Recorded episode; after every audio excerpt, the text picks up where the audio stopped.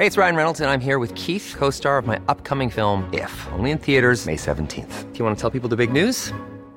All right, I'll do it. Sign up now and you'll get unlimited for $15 a month in six months of Paramount Plus Essential Plan on us. Mintmobile.com slash switch. Upfront payment of $45 equivalent to $15 per month. Unlimited over 40 gigabytes per month. Face lower speeds. Videos at 480p. Active Mint customers by 531.24 get six months of Paramount Plus Essential Plan. Auto renews after six months. Offer ends May 31st, 2024. Separate Paramount Plus registration required. Terms and conditions apply if rated PG. It's that time of the year.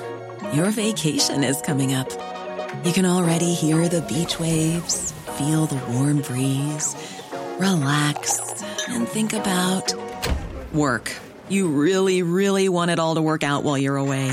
Monday.com gives you and the team that peace of mind. When all work is on one platform and everyone's in sync, things just flow wherever you are. Tap the banner to go to Monday.com.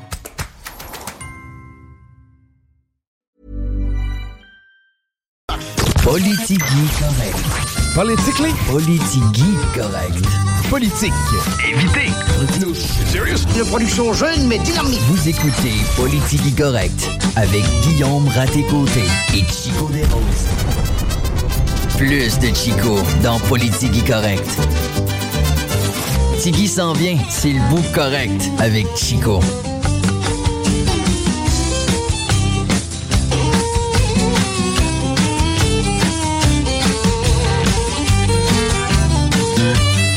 Moi, je suis pas le genre de gars qui a besoin de ça, de la concentration. Non, c'est ça. De toute façon, il va y avoir du bruit en arrière, c'est normal. Tu sais, c'est drôle. On va. T'attends-tu faire de la radio? Ben, oui. Essayons ça, voir. On va essayer ça. Hey, euh, salutations au chum Marc de Gladius qui était ici juste avant nous. Sérieux, c'est le Père Noël, ce, ce gars-là? Tout le temps, le, le party après ça. hein. Quel sympathique homme en Ah plus, oui. Marc. Vraiment, là, merci encore une fois. On va certainement avoir des cadeaux à vous offrir dans les euh, prochains jours, prochaines semaines. Parce que là, les gars sont en train de jouer au Père Noël. Là, ça déballe des cadeaux depuis tantôt, mon gars. Puis, hey, celui-là, il a l'air hot, puis celui-là, puis ça- De la boîte de jeux de société ici. Parlant de jalousie, parce que là, il y en a qui vont l'être aussi, et ceux qui vont nous écouter, parce que dans quoi, peut-être? Vingtaine de minutes, Hugo de distillerie Ubald vient s'in- vient s'installer avec nous. Des kits pour faire des cocktails, on va faire des Oh. dégustations, on va jaser. Boisson toujours trippant de faire ça, notamment quand la période des fêtes s'en vient. Et que tu te dis, hey, je sais pas quoi trop offrir en cadeau. Ben, j'ai peut-être une suggestion pour toi parce qu'à Noël, Offre la chaudière Appalaches en cadeau. Simplifie ton Noël avec la boutique de Noël de tourisme Chaudière Appalaches. Rends-toi au boutique.chaudiereappalaches.com. Achète des cartes cadeaux à rabais dans plus de 100 entreprises touristiques de la région. Plus ton panier d'achat est rempli, plus t'économises. Achète pour 350 en carte cadeau et obtiens un rabais de 35% Mine de rien, ça commence à faire pas mal. On parle de 227,50 dès que vous allez payer. Donc, c'est c'est au-dessus de 100 pièces d'économie. Euh, vous pouvez offrir, je sais pas, mettons, es-tu spa, détente, centre de santé, restaurant spa Appalaches de Saint-Paul, de Montmigny, de Mont, ouais, c'est ça, Montmigny, à 40 minutes de Montmagny. C'est pour ça que je te mets un petit peu. Avec une carte cadeau, en plus du spa, on peut manger dans un restaurant gastronomique et dormir dans un chalet au pied du secteur de la Grande Coulée au parc des Appalaches où on peut y faire de la raquette et même du ski de montagne, parc des Appalaches non inclus dans les cartes cadeaux. Le Energy Spa Nordique à Saint-Alfred en Beauce, le Noah Spa de Scott, le Noah Spa de Thetford Mine, ça se démarque avec leur bassin, eux, euh, eau énergétique. Pour des cadeaux à 35% de rabais qui plairont à vos proches et à votre portefeuille, boutique.chaudiereappalaches.com sans accent. Et rappelez-vous que ce week-end, c'est en Chaudière-Appalaches que ça espace. OK. Est-ce qu'on commence par l'actualité ou si on commence par une bonne vieille histoire? Je vais te raconter la fois où j'ai ouais, j'ai décidé. Ok, ouais, c'est- t'as finalement pas besoin de mon opinion. C'est correct. T'as le choix. Soit je te raconte mes livres pour aller à l'école, ou soit je te raconte la première fois que j'ai joué à Donjon Dragon. Euh, tes lifs? Ouais. Euh, ok. Tu sais, attends un peu. Tu sais, un, un bon vieux euh, euh, Plymouth voyageur.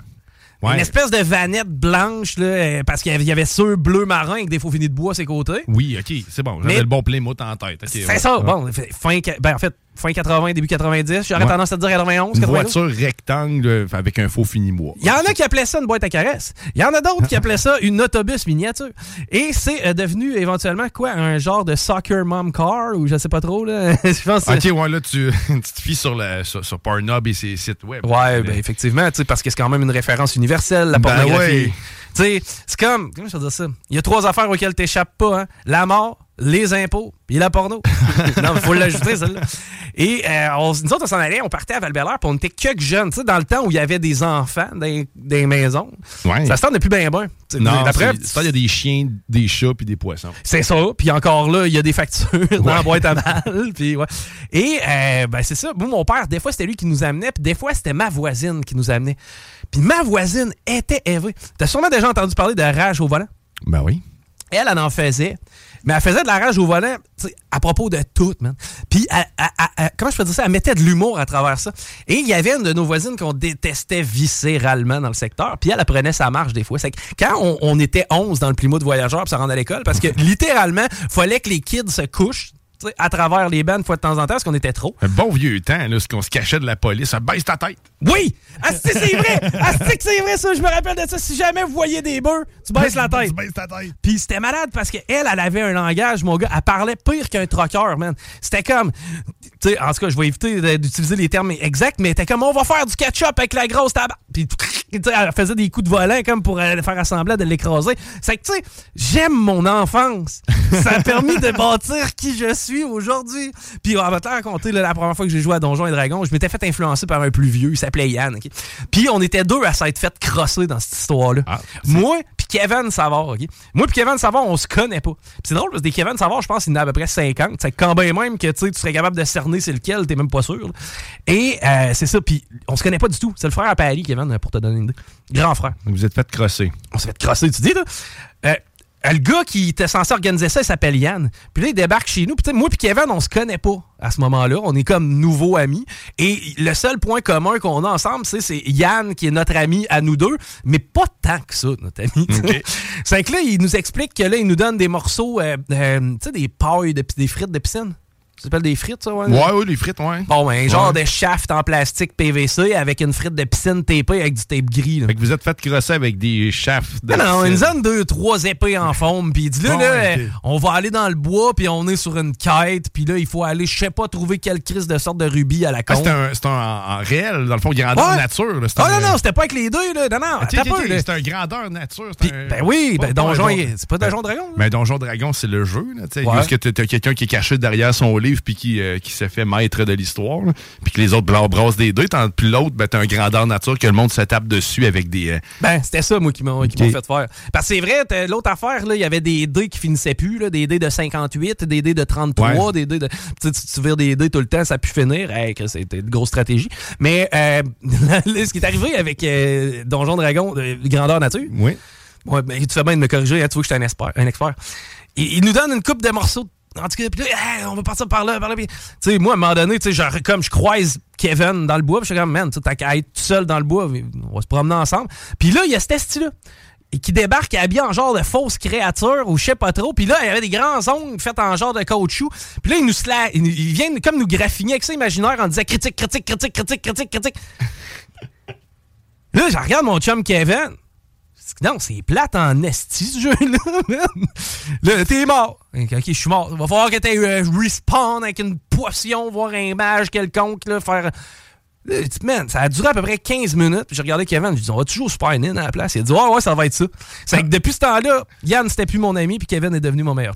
C'est que c'est comme ça que j'ai euh, joué à Donjon Dragon pour la première fois. Ah, ça a d'ailleurs été à ça. Non, mais écoute, ça avait l'air le fun. C'est de la Tu déjà joué à ça? Ben, ben, j'ai déjà, ben, pas, pas de cette façon-là. On se tapait de ça avec des épées. Mais j'ai pas fait de camp de quoi que ce soit de ça. Il n'y avait pas d'histoire en arrière de ça? Euh, non, pas tant. Là, Mes chums, ça faisait des grosses épées mousses à deux mains. Là, tout. On se tapait dessus avec, là, mais on n'allait pas se créer des personnages farfelus puis euh, s'inventer une vie. Je me suis mis en mode avion sur mon laptop puis je sais pas comment l'enlever. Ah, tout cas, on fera ça un autre tantôt. Euh, bon, hey, on va y aller parce qu'hier, j'étais du côté d'un point de presse, une conférence de presse de la gang du Club Senior 3 de Bellechasse parce qu'on faisait l'annonce du directeur général. Euh, c'était l'idée de main de maître par le chum Babu, entre autres. Euh, je sais que Guillaume Fortin, notre collègue, était derrière ça aussi. Eh bien, je peux vous annoncer que le directeur général, il s'agit de Julien Cabana. C'est un gars qui a roulé sa bosse dans le Senior 3, connaît beaucoup, beaucoup, beaucoup la game, connaît aussi tous les rouages du Senior 3 parce que hier, justement, tu vois, durant l'annonce, la conférence, puis l'annonce, j'ai posé une question à Julien, j'ai demandé, j'ai dit, tu sais, Peux-tu nous expliquer un petit peu plus comment ça fonctionne, le bâtissage d'une équipe de hockey de scratch? Et lui, ce qu'il disait, c'est qu'il peut protéger certains joueurs. Il y a des listes qu'il doit soumettre à la ligue. Hey, c'est vraiment pas évident. Tu sais, quelqu'un qui connaît pas tous les petits tricks derrière tout ça, de, de contrats puis de bébelles de même, ça aurait pu être compliqué, mais je pense que du côté euh, de Bellechasse, on a trouvé un stade, littéralement. ils peuvent aller chercher des joueurs dans d'autres équipes, littéralement. Ils ont le droit de pouvoir. Euh, est-ce que c'est comme ça ou C'est de ce que j'ai compris présentement, étant donné que la saison est en cours, tu peux pas approcher des joueurs de la ligue. Tu, ne peux pas parler avec des joueurs de la ligue. Par contre, aussitôt que la saison est terminée, il va y avoir des joueurs qui vont être release par leur équipe. C'est-à-dire, bon, ben écoute, tu ne reviens pas l'année prochaine. Automatiquement, eux deviennent disponibles et peuvent être approchés. Et je crois que oui, tu peux faire des approches à des joueurs qui sont entre guillemets agents libres qui, peuvent changer d'équipe. Euh, c'est quand même complexe comme processus. Par contre, Julien, ce qu'il dit, c'est on veut gagner l'année numéro 1. on veut être capable d'être compétitif since day one, un peu l'attitude que les Golden Knights avaient euh, lorsqu'ils sont entrés dans la Ligue nationale de hockey. Puis tu sais, pour vrai, là, j'ai écouté le gars, j'ai écouté le speech, c'est un rassembleur, c'est un gars qui laissera pas passer non plus euh, niveau éthique de travail. Il va falloir que le gars travaille, veut créer un esprit d'équipe, un esprit de corps assez rapidement. Il va rester à nommer l'entraîneur-chef aussi. Il y a déjà des approches qui, qui, semblent avoir été faites de son côté. Mais euh, ça s'enligne bien, c'est de plus en plus concret maintenant euh, du côté de Bellechasse. C'est un aréna qui peut contenir, je crois, hier, les boys disaient 1000 personnes environ. Ici, à Saint-Roch. Euh, moi, je suis allé voir le Seigneur 3A ici, le Poulain Développement. Puis pour vrai, il y a de l'ambiance, il y a du monde. C'est tripant comme spectacle. Nul doute qu'il va y avoir un grand succès du côté de Bellechasse. Félicitations à cette belle gang-là. On va suivre ça de très près. On va rester dans le hockey accident dans une aréna de Saint-Eustache. Un jeune dans un état critique après avoir reçu une rondelle dans la gorge. Oh fuck. Ouais, ça c'est plate. Ah, c'est ben un, jeune homme, un jeune homme de 12 ans. C'était durant une pratique. C'est que c'est vraiment un geste qui semblerait être accidentel. Évidemment qu'il va y avoir une enquête quand même qui va être ouverte pour euh, faire euh, l'état de tout euh, ce qui s'est passé c'est dommage, puis ça, ça, me fait penser aussi, il n'y a pas si longtemps que ça, je pense que c'est le 10 jours, peut-être euh, peut-être deux, trois semaines, il y a un joueur dans la Ligue anglaise qui, est, qui est mort littéralement sur la patinoire après ça a été fait trancher à la gorge par un patin. C'est deux accidents qui arrivent au cou, puis le coup, c'est un endroit qui est extrêmement vulnérable. Tu sais, je me rappelle de Clint Chuck dans le temps, euh, c'était la fameuse scène du gardien de but euh, qui, qui, se vidait littéralement sur la glace, exact.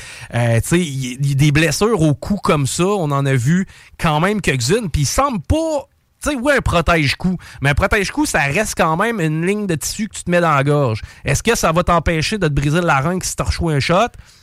Je le sais pas. C'est difficile à protéger. En même temps, il faut que tu sois capable d'avoir une dextérité au niveau de ton cou, ben, une mobilité, parce que veux, veux pas la rondelle s'en vient vite. Si t'as pas la tête sur un pivot, on dit souvent mettre ta tête sur un pivot, tu vas te faire tuer. Si, tu le fais pas, ben, c'est que tu peux pas avoir non plus un objet encombrant. À quelque part, c'est quand même rassurant de voir que ça arrive pas plus souvent que ça.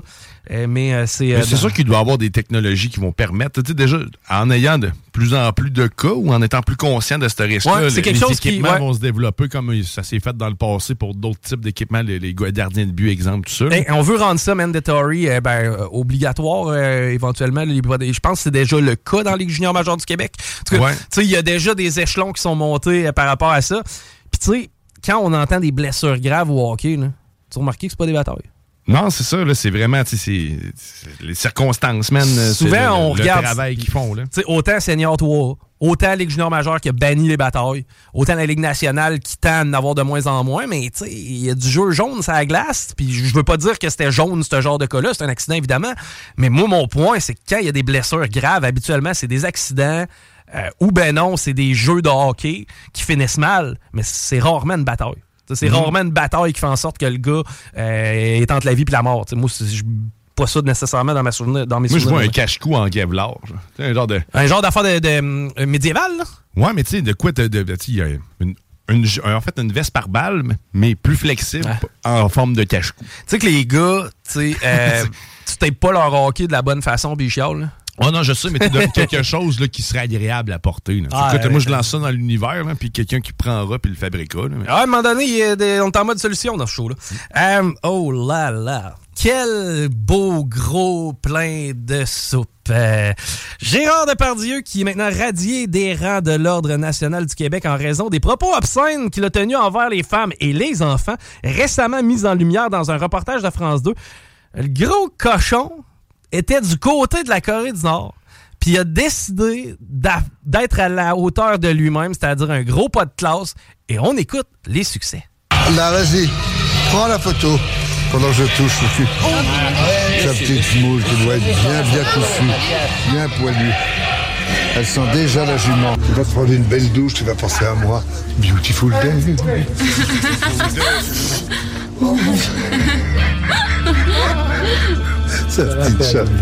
Les femmes adorent faire du cheval. Elles ont le, le clito qui frotte sur le, le, haut de la- le pommeau de la selle et là ça. Ah merde, vous c'est normal, c'est des, c'est des grosses salopes. ça. Si jamais elles galopent, elles jouissent. C'est bien ma fifi, continue, tu vois, elle se gratte là.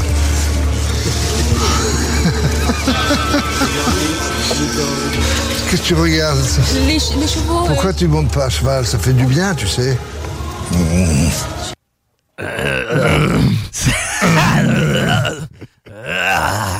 Gros porc, hein?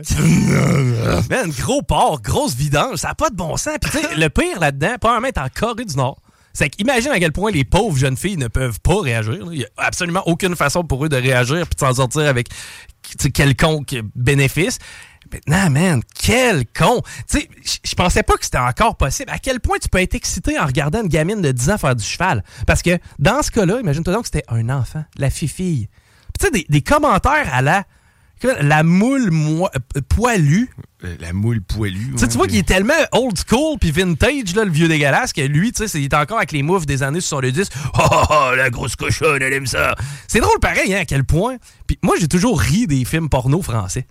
Parce que, oh, Georges, oui! Non, non, mais t'as- t'as-tu remarqué à quel point que les Français sont dégueulasses? T'sais, ok, là, je comprends que je caricaturise, puis en même temps, genre aussi, je fais, je fais des, je fais un beau gros tapon avec la France entière en lui disant qu'ils sont dégueulasses, c'est pas ça le cas. Mais la porno française, ça en est drôle, là. Oh, la salope! Elle la prend tous! Allez, allez, allez! Allez, gros chienne. Oh, on voit qu'elle aime ça, la salope! non, mais c'est tout le temps les gars qui jasent! Ouais, c'est vrai, on, on entend rarement la femme. Oh. Euh, Non, elle fait juste. Ben, ça dépend. La porno française, la femme, on va l'entendre, mais tu sais, elle va gémir. ok? Elle va gémir de façon un petit peu euh, vulgaire, mais mais il n'y a rien qui bat la porno asiatique. La porno asiatique! N- Non! Eh, euh, prépare-toi.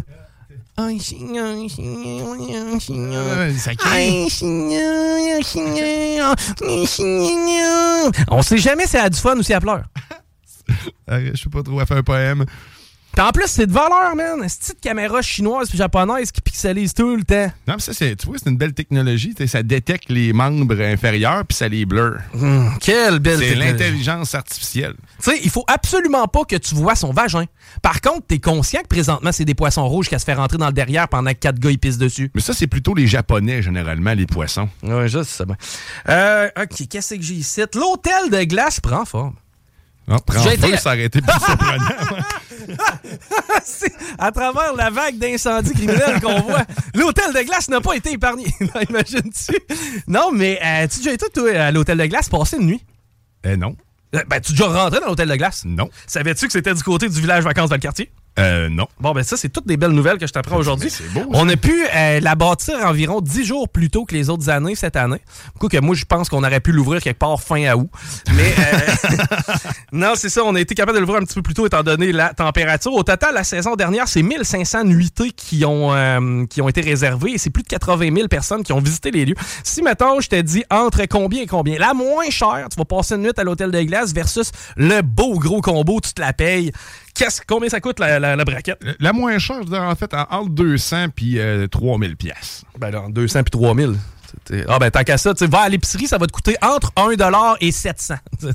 Ne me juge pas.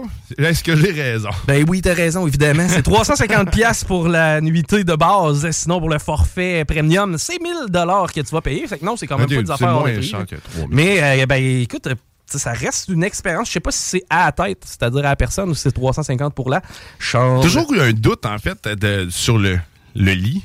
Tu sais, je sais pas, man, à quel point tu dors bien ou pas. Ah, euh, de ce qu'on m'a dit, c'est un bloc de glace, mais avec un espèce de matelas et une peau par-dessus. Et en fait, t'as un genre de slipping où les, les draps sont faits en conséquence que tu dors aussi bien que si t'étais, t'as pas froid. Moi, c'est ce qu'on m'avait rapporté. là. C'était vraiment une belle expérience. Moi, il y a personne qui m'a dit que c'était de la merde. On a quelqu'un sur la ligne ou? Ouais, ça sonne depuis à peu près deux minutes. On va essayer ça. C'est. JMD, bonjour. Ah, tu vois. C'était peut-être Gérard Depardieu. Il y a d'autres lignes. On va l'avoir. C'est JMD, bonjour. Oui, allô. Oui, salut! Salut. Hey, euh, j'aimerais ça. euh, ben, je, viens de ben, tomber sur votre euh, votre topo là, sur la, la porn. Là.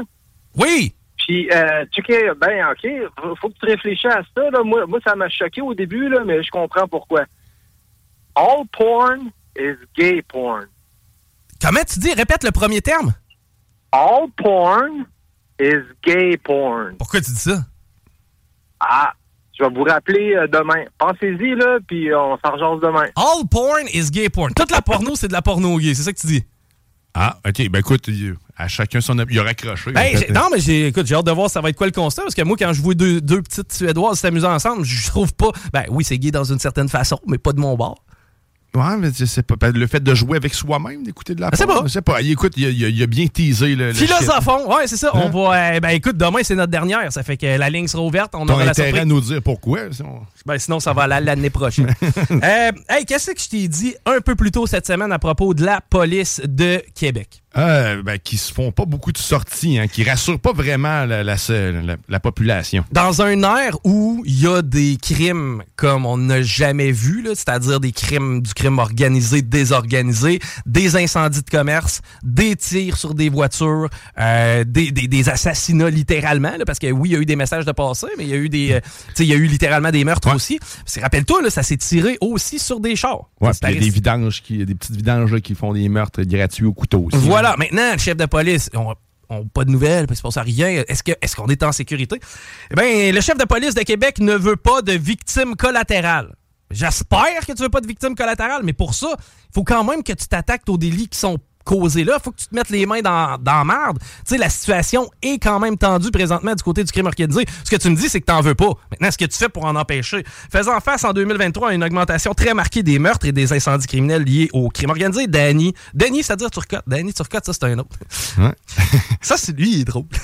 Euh, chef du service de police de la ville de Québec assure travailler très fort pour qu'il n'y ait pas de victimes collatérales. Cela dit, les citoyens de la ville de Québec sont très en sécurité, a-t-il insisté en se voulant rassurant. Je comprends que tu tu vas nous dire qu'on est en sécurité parce qu'on fait pas partie du crime organisé. Mais qui qui essaye de réellement protéger? Quand il parle de dommages collatéraux? Il parle-tu de ses propres euh, troupes à lui qui veut Non. éviter des Non, gens? Ce qu'il veut, c'est que toi, mettons, pendant Ouais, non, que mais- au- Ouais. que t'es en train de prendre une bière avec une fille au bar, ben t'assistes pas à une fusillade.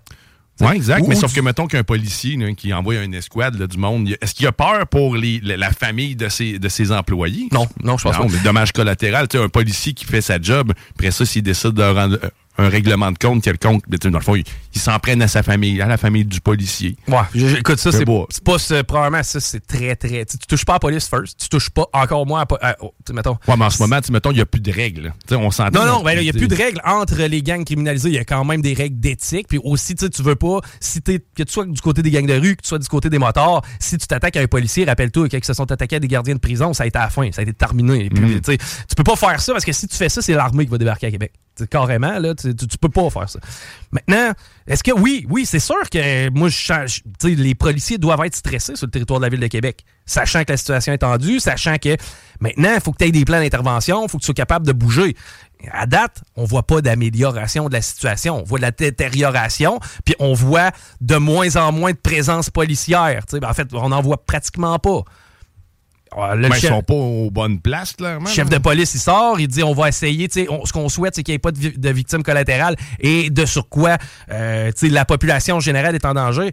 Je comprends, est est en sécurité. Je comprends, mais en même temps, moi, si mon commerce est adjacent à un autre qui appartient à un L, j'ai pas le goût de passer au feu, moi, là. là. Puis je suis, par définition, une victime collatérale. Il y a déjà beaucoup de victimes collatérales. Toutes les entreprises qui ont passé au feu, là, et c'est des employés qui doivent se relocaliser, c'est du monde qui n'a rien à voir là-dedans aussi qui est cop, là. C'est pas uniquement la personne visée. Non, non, c'est ça. Il y a déjà des dommages collatéraux à ça. Maintenant, est-ce qu'on fait est-ce qu'on a un plan d'action du côté de la police? Moi, c'est ce que j'aurais aimé. J'aurais aimé un chef de police qui sort, qui dit voici les étapes à venir. On a la situation entre les mains, c'est sous contrôle, on est capable de vous donner des indications. On a déjoué un plan d'embauche parce qu'il y a eu une poursuite d'embauche. On était capable de déjouer un assassinat. Mais on est très en sécurité d'après lui. tu sais, en, en sécurité sur du vent, je trouve que c'est un peu euh, ordinaire. Hey, euh, distillerie Ubald, ça s'en vient après le break. Juste avant, je veux te parler de celle-là, puis celle-là, elle te touche personnellement. Et elle nous touche personnellement à CGMD. Et ça peut vous toucher personnellement, vous aussi, dans vos véhicules. Il y a un avocat qui a été accusé à tort d'avoir distribué de la porno juvénile après une dénonciation Facebook. Là, tu vas me dire, t'as peu, là. Dénonciation Facebook, c'est quelqu'un qui a vu que le gars distribuait de la porn un peu dégueu, il a décidé de flaguer la police, puis on est intervenu. Tant mieux, bonne affaire. T'as peu, là. C'est pas tout à fait ça qui s'est passé. L'avocat Lavallois, qui a été accusé de distribution de pornographie juvénile à la suite d'une simple dénonciation provenant de l'intelligence artificielle de Facebook, a été complètement blanchi. Ça, ça veut dire que jamais il y a eu un humain dans l'histoire. Lui, il est photographe sur le site. Donc, il fait de la photographie, il doit envoyer des, des clichés. Ça passe par Messenger essentiellement. sais, on se sert toutes de ça, nous autres aussi. Bon, je suis le premier, fait un montage photo avec une niaiserie, je t'envoie ça à Dionne. On a une photo pour une promo quelconque, on se l'envoie. Tu sais, du fichier de photo, on s'en envoie énormément par Messenger. Maintenant, tout ça est consulté par l'entité qui est Facebook. Ça, ça veut dire que tu fais un complot pour un meurtre, là, passe pas par Messenger, le cap. Ça va être lu, évidemment. En fait, le texte n'est pas lu. Ben, il va être analysé. C'est uniquement du moment où tu envoies un fichier et une photo qui vont faire le scan. Après ça, s'ils détectent quelque chose, ils se permettent de lire le texte. Ah, Après ok. ça, c'est une discussion secrète, dans le fond, de- qui se trouve être cryptée, l'autre mode que tu peux utiliser dans Facebook. Mais à ce moment-là, c'est uniquement s'il y a une plainte sur la discussion qu'ils vont pouvoir être en mesure d'aller chercher le contenu. Sinon, ils ne voient rien. Pourquoi euh, on en parle aujourd'hui? Ben, premièrement, parce que M. Berthelot qui a été accusé, puis tu sais, je vais essayer d'épargner ce gars-là, là, je ne veux pas le nommer. là. Euh, la police a détruit ma vie. C'est ce qu'il dit. Parce que oui, automatiquement, quand tu es accusé de pédopornographie, ta réputation est entachée, puis c'est difficile en esti de te racheter en disant oui, mais on va être très transparent. Tu m'as envoyé une photo l'autre fois d'une femme adulte. OK? On, on le sait qu'elle est adulte. Je dire, c'est une célébrité. Tout à fait. Tu sais, mettons, on va, regarde, on va nommer quelqu'un par hasard. là. Paris Hilton. Tu m'envoies Paris Hilton tout nu. Bon, ce qui est arrivé, c'est que tu as été barré pendant trois jours pour distribution de pédopornographie. Exact. Et j'ai été automatiquement inscrit sur une liste de, de- de potentiels dangers là, pour euh, la population, du moins quand je transfère des fichiers. Et je n'ai aucun retour de Facebook. J'ai fait, j'ai passé par tous les médiums, là, par téléphone, par texto, par, euh, par tous les clavardages qui existent.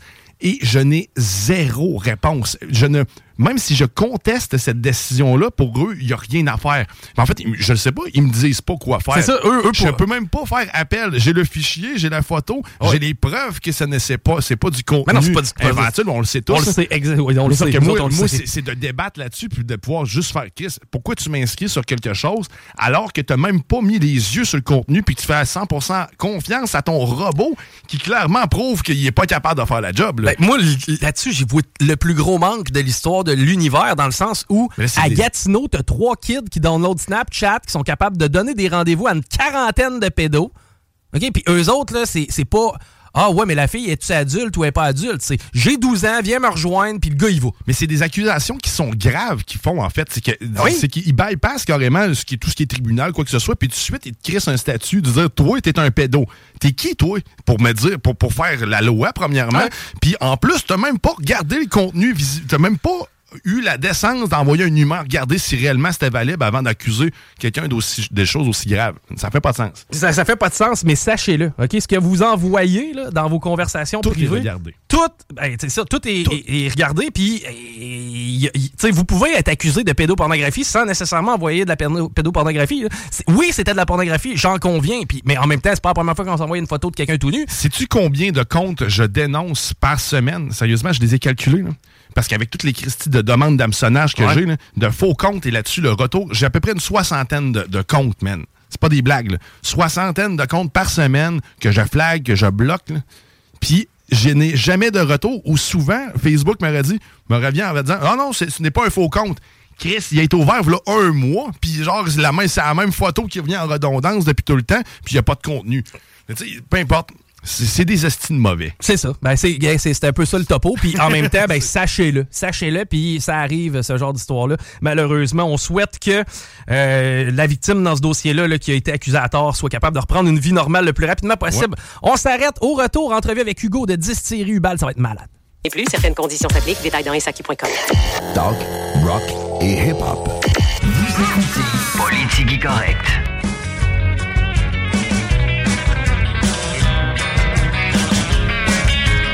Vous êtes toujours à l'écoute de Politique Correct. On a une entrevue avec Charles Gave cet après-midi. Exclusivité, c'est une entrevue que Guillaume Raté-Côté a fait hier.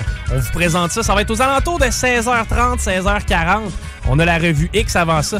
Mais le moment que j'attendais depuis le début de la semaine, c'est la présence d'Hugo Dastou, qui est cofondateur de la distillerie Ubald. Salut Hugo. Hey, salut. Content de t'avoir avec nous en studio. Et euh, en plus de parler de la distillerie, de parler de vos beaux produits, on va déguster des produits. Qu'est-ce que, qu'est-ce que tu vas nous faire cet après-midi, Hugo? On va shaker des cocktails. Tu vas être un mixologue, là. Oh! En à peu près 32 secondes, tu vas être la vedette. Ouais, c'est pas, pas moi qui ai fait la recette, mais je vais, je vais avoir contribué d'une certaine façon. Euh, parlons de série Ubald. Ça fait combien de temps? Ça a commencé comment cette idée-là? Ah, écoute, c'est une euh, histoire folle là, entre des passionnés d'agriculture, Stéphane et José, qui sont propriétaires de patates Dolbec, puis Ok. des passionnés de spiritueux. Ils sont pas loin d'ailleurs de la distillerie, je crois, à Ah, on est à un kilomètre. Ok. Un kilomètre. Puis euh, moi euh, et ma blonde, on est passionnés du spiritueux. Depuis toujours, on a baigné dans les cocktails. Surtout de driver par euh, Pascal, là, ma, blonde, là, qui est une passionnée de tout ça. Puis bref, euh, moi, ça faisait 6-7 ans que je travaillais à Saint-Hubal. J'habitais à Saint-Roch. Donc, euh, tanné de voyager. On un petit bout quand même, Un petit hein? bout, là, deux heures par jour. Donc. Qu'est-ce qu'on fait? On se dit, on part une distillerie, on déménage à Saint-Hubal. Ma blonde a lâché sa job. Elle Oh! travaillait à côté chez Desjardins ici. Ah, OK, c'est que c'est vraiment, là, vous aviez un projet, puis vous Ouais, vous êtes hein. dit, on met notre énergie là-dedans. Chose que peu de gens ont le courage de faire. Euh, Je salue ça. Ah, ben ça, c'est pas du courage. C'est de l'inconscience, de la folie. Euh, ouais, ouais, il y a, puis il y a peut-être teinté de courage aussi à quelque part, là, parce que ça, ça prend du goût. C'est de l'audace. Ouais, c'est de l'audace. Ah, là. c'est sûr, mais écoute, euh, partir une distillerie au Québec euh, dans le contexte réglementaire actuel, on ne ferait pas de capsule politique, là, mais Ouais. c'est- de la folie. Fait que Ouais. ça prend de la, la passion, faut, faut, faut adorer ça. Donc, euh, on a parti ce projet-là, puis c'est un autre particulier. là. On est peu au Québec, on fait nos alcools au complet à la distillerie. Donc, on part de nos patates, on recycle des patates avec des défauts. Ah, ouais, sont ah. imparfaites. On fait de la vodka, de patates. Tantôt, Ouais. je vais vous en chercher, j'en ai dans l'auto. OK. On, va, Oh. on vient de, on vient ça. Puis, Un euh, petit jus de patate. ah, ouais, puis là, on a fait des, on fait des vodkas de seigle, de, de blé, de maïs, parce qu'on fait des cultures de rotation. On est agro-distillateur. Faut comprendre, on cultive, nous autres. Donc, On est- vous, vous, en les fait, tracteurs- l'alcool va changer en lien avec la- ce que vous récoltez Oui. au fur et à mesure. Oui, hein? tout à fait. Puis, puis Pascal, son rêve, c'était de faire quatre gins au début, quatre gins qui suivaient les quatre saisons. Ah, Donc, ok, elle ouais. a marié le, le côté distinctif, euh, le caractère de chacune des vodkas, l'alcool de base, Ouais. puis avec ses aromates. Fait qu'elle a fait un, un gin floral, zesté, épicé, herbacé, selon les quatre saisons. Puis ça, ça a été ses premiers produits. Deux vodkas, patates seigle, plus les quatre gins. OK. Hey, wow. Mais attends un peu. Là, ça- veut dire que vous utilisez le même alcool, c'est-à-dire celui des patates, celui de la, vol- de la vodka, pour venir travailler votre gin? A- le gin herbacé, il est fait avec la vodka à la patate. Le- Ah. La vodka de seigle, elle fait un gin épicé.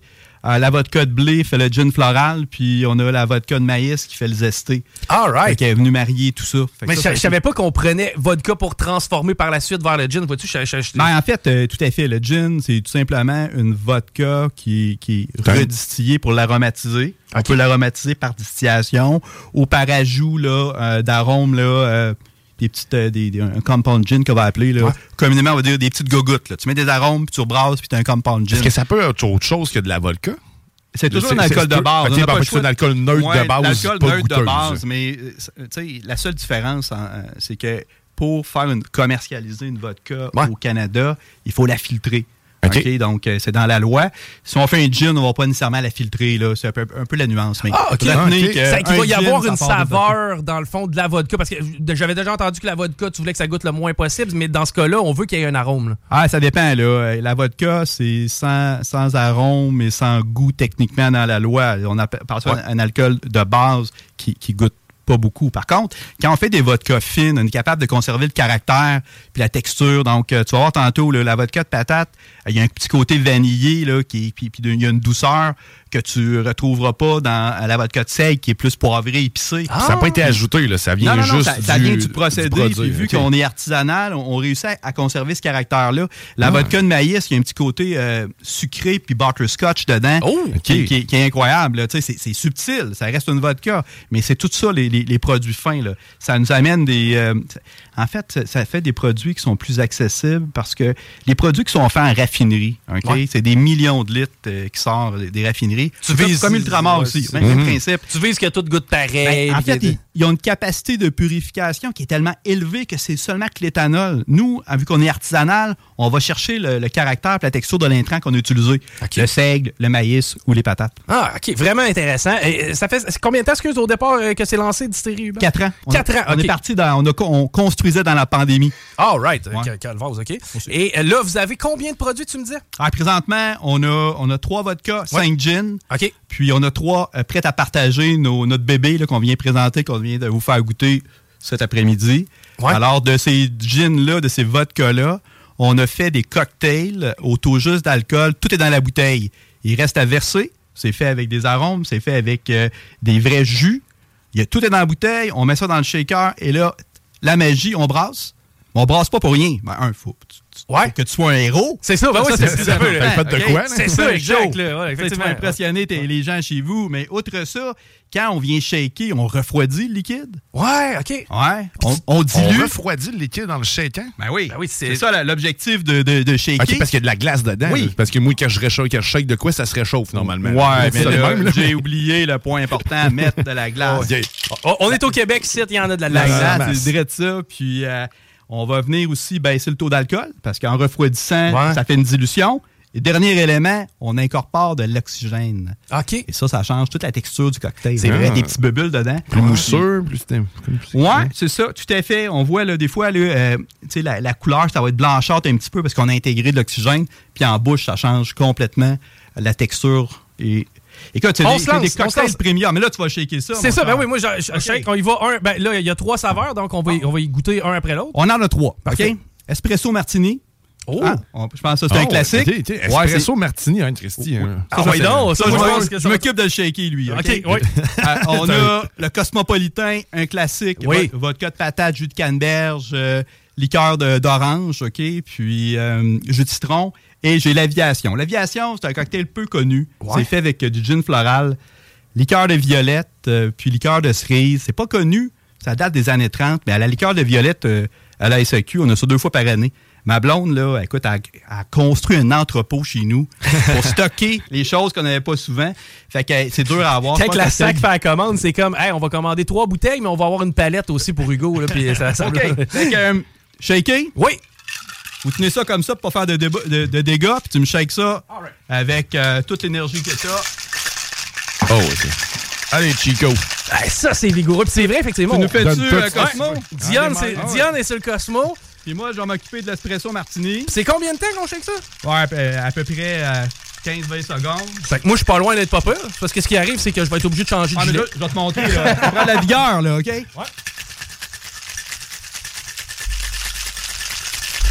Inquiétez-vous pas dans le char. Oh, tout est sous contrôle. Fait que là, Le plus dangereux, c'est moi. comme ça. Ouais, c'est ça. Faut que tu tapes dessus pour le déjammer. Ça, c'est le défi. On va dire comme ça, c'était pas pire défi. OK. Vous êtes beaux, les gars, à voir.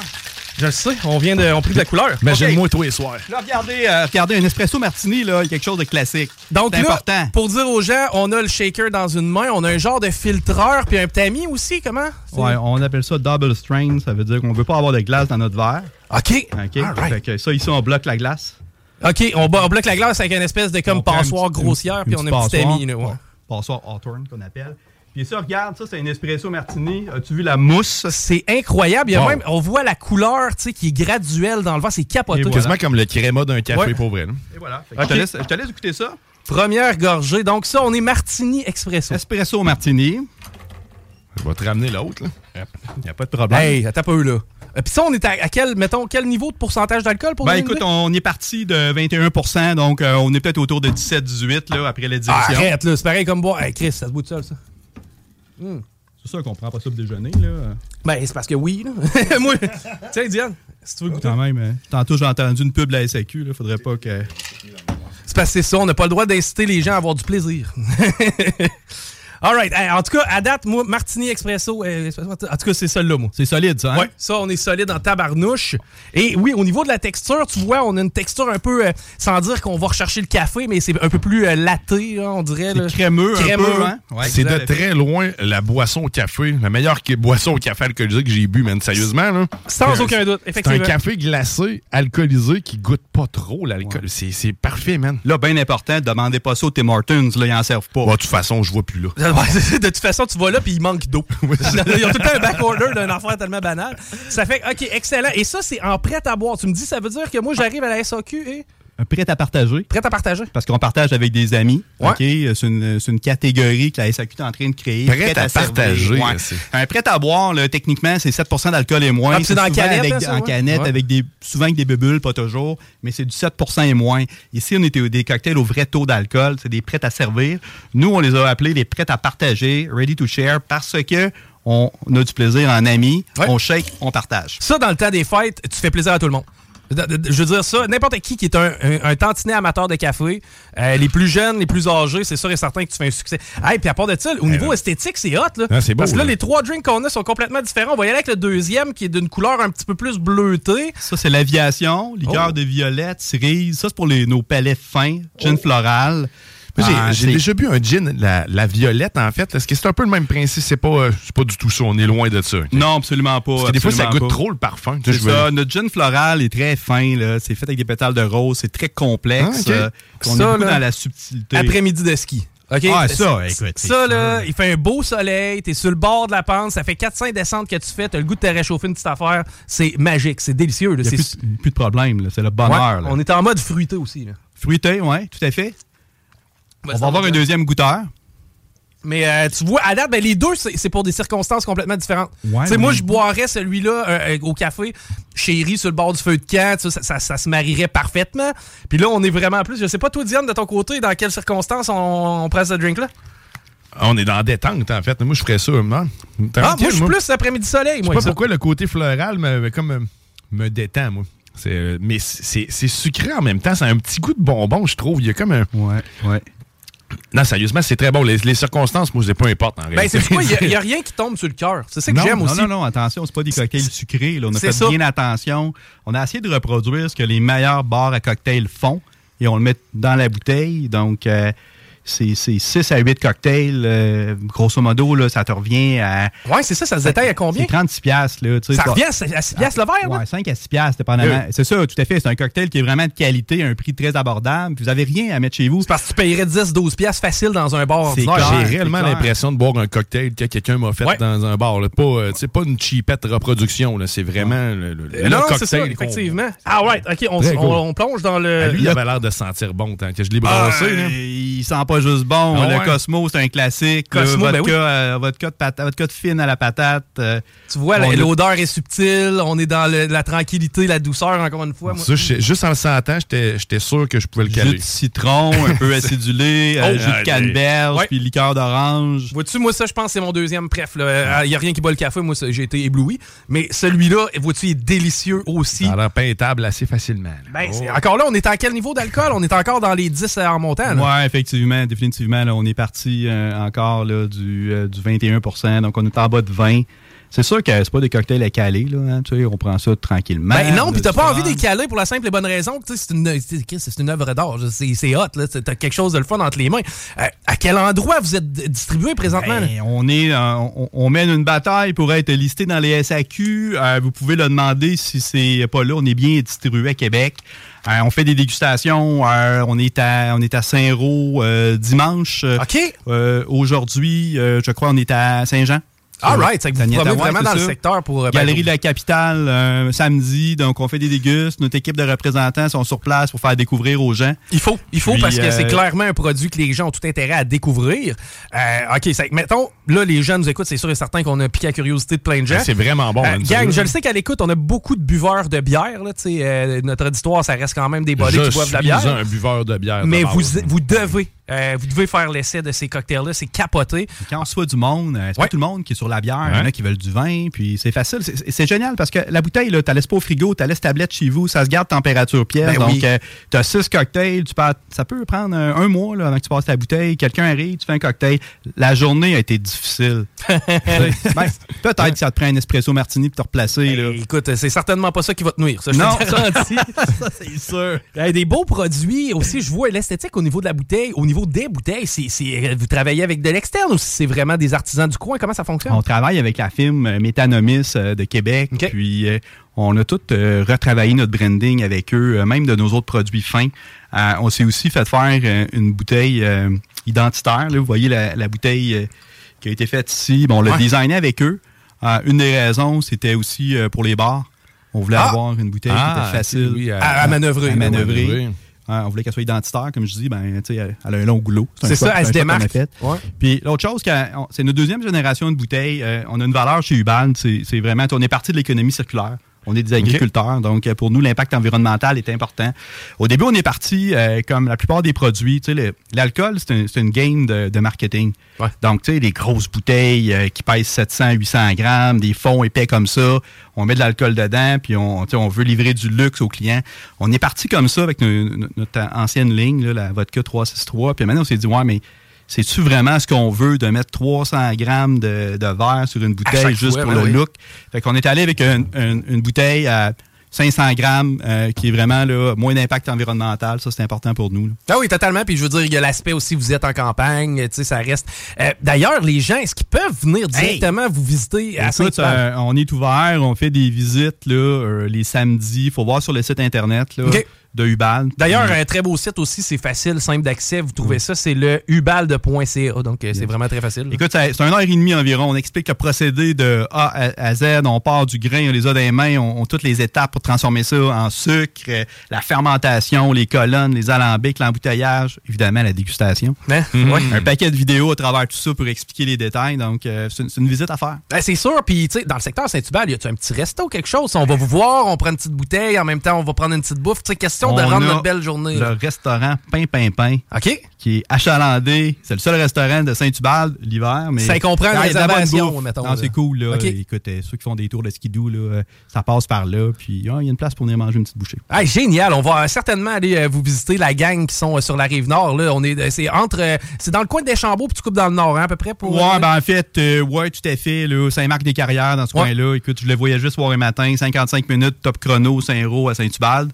Écoutez, si vous voulez venir la gang euh, de la station, je vais vous faire une visite euh, VIP. Ah, je va chill, ben oui, c'est certain. Moi, aller voir les dessous de ça, Ouais, moi, ça m'intéresse parce que tu au départ, tu nous parlais de vodka, de gin, puis tu sais, c'était encore un peu nébuleux pour moi comment un faisait pour arriver à l'autre. Mais de pouvoir aller voir ça, euh, oui, en même temps, ça va. J'ai l'impression que les gens qui assistent à cette visite-là, t'as as comme un sentiment d'appartenance après ça avec la business parce que tu vois les dessous, puis tu sais, on le sent aussi en vous jasant, vous êtes des gens, tu sais, vous êtes bien entourés, toi, ta la conjointe. passion, en C'est ça, fait, c'est de la passion. Passion, puis on le goûte. là. On goûte cette passion-là aussi. là. Le, le crédit des produits va à ma blonde, c'est elle qui les développe. Euh, Moi, je suis le geek euh, des équipements, euh, les colonnes, euh, tout ça. Je suis, je suis plus le, le gars de vodka. Tu sais, qui- Ouais.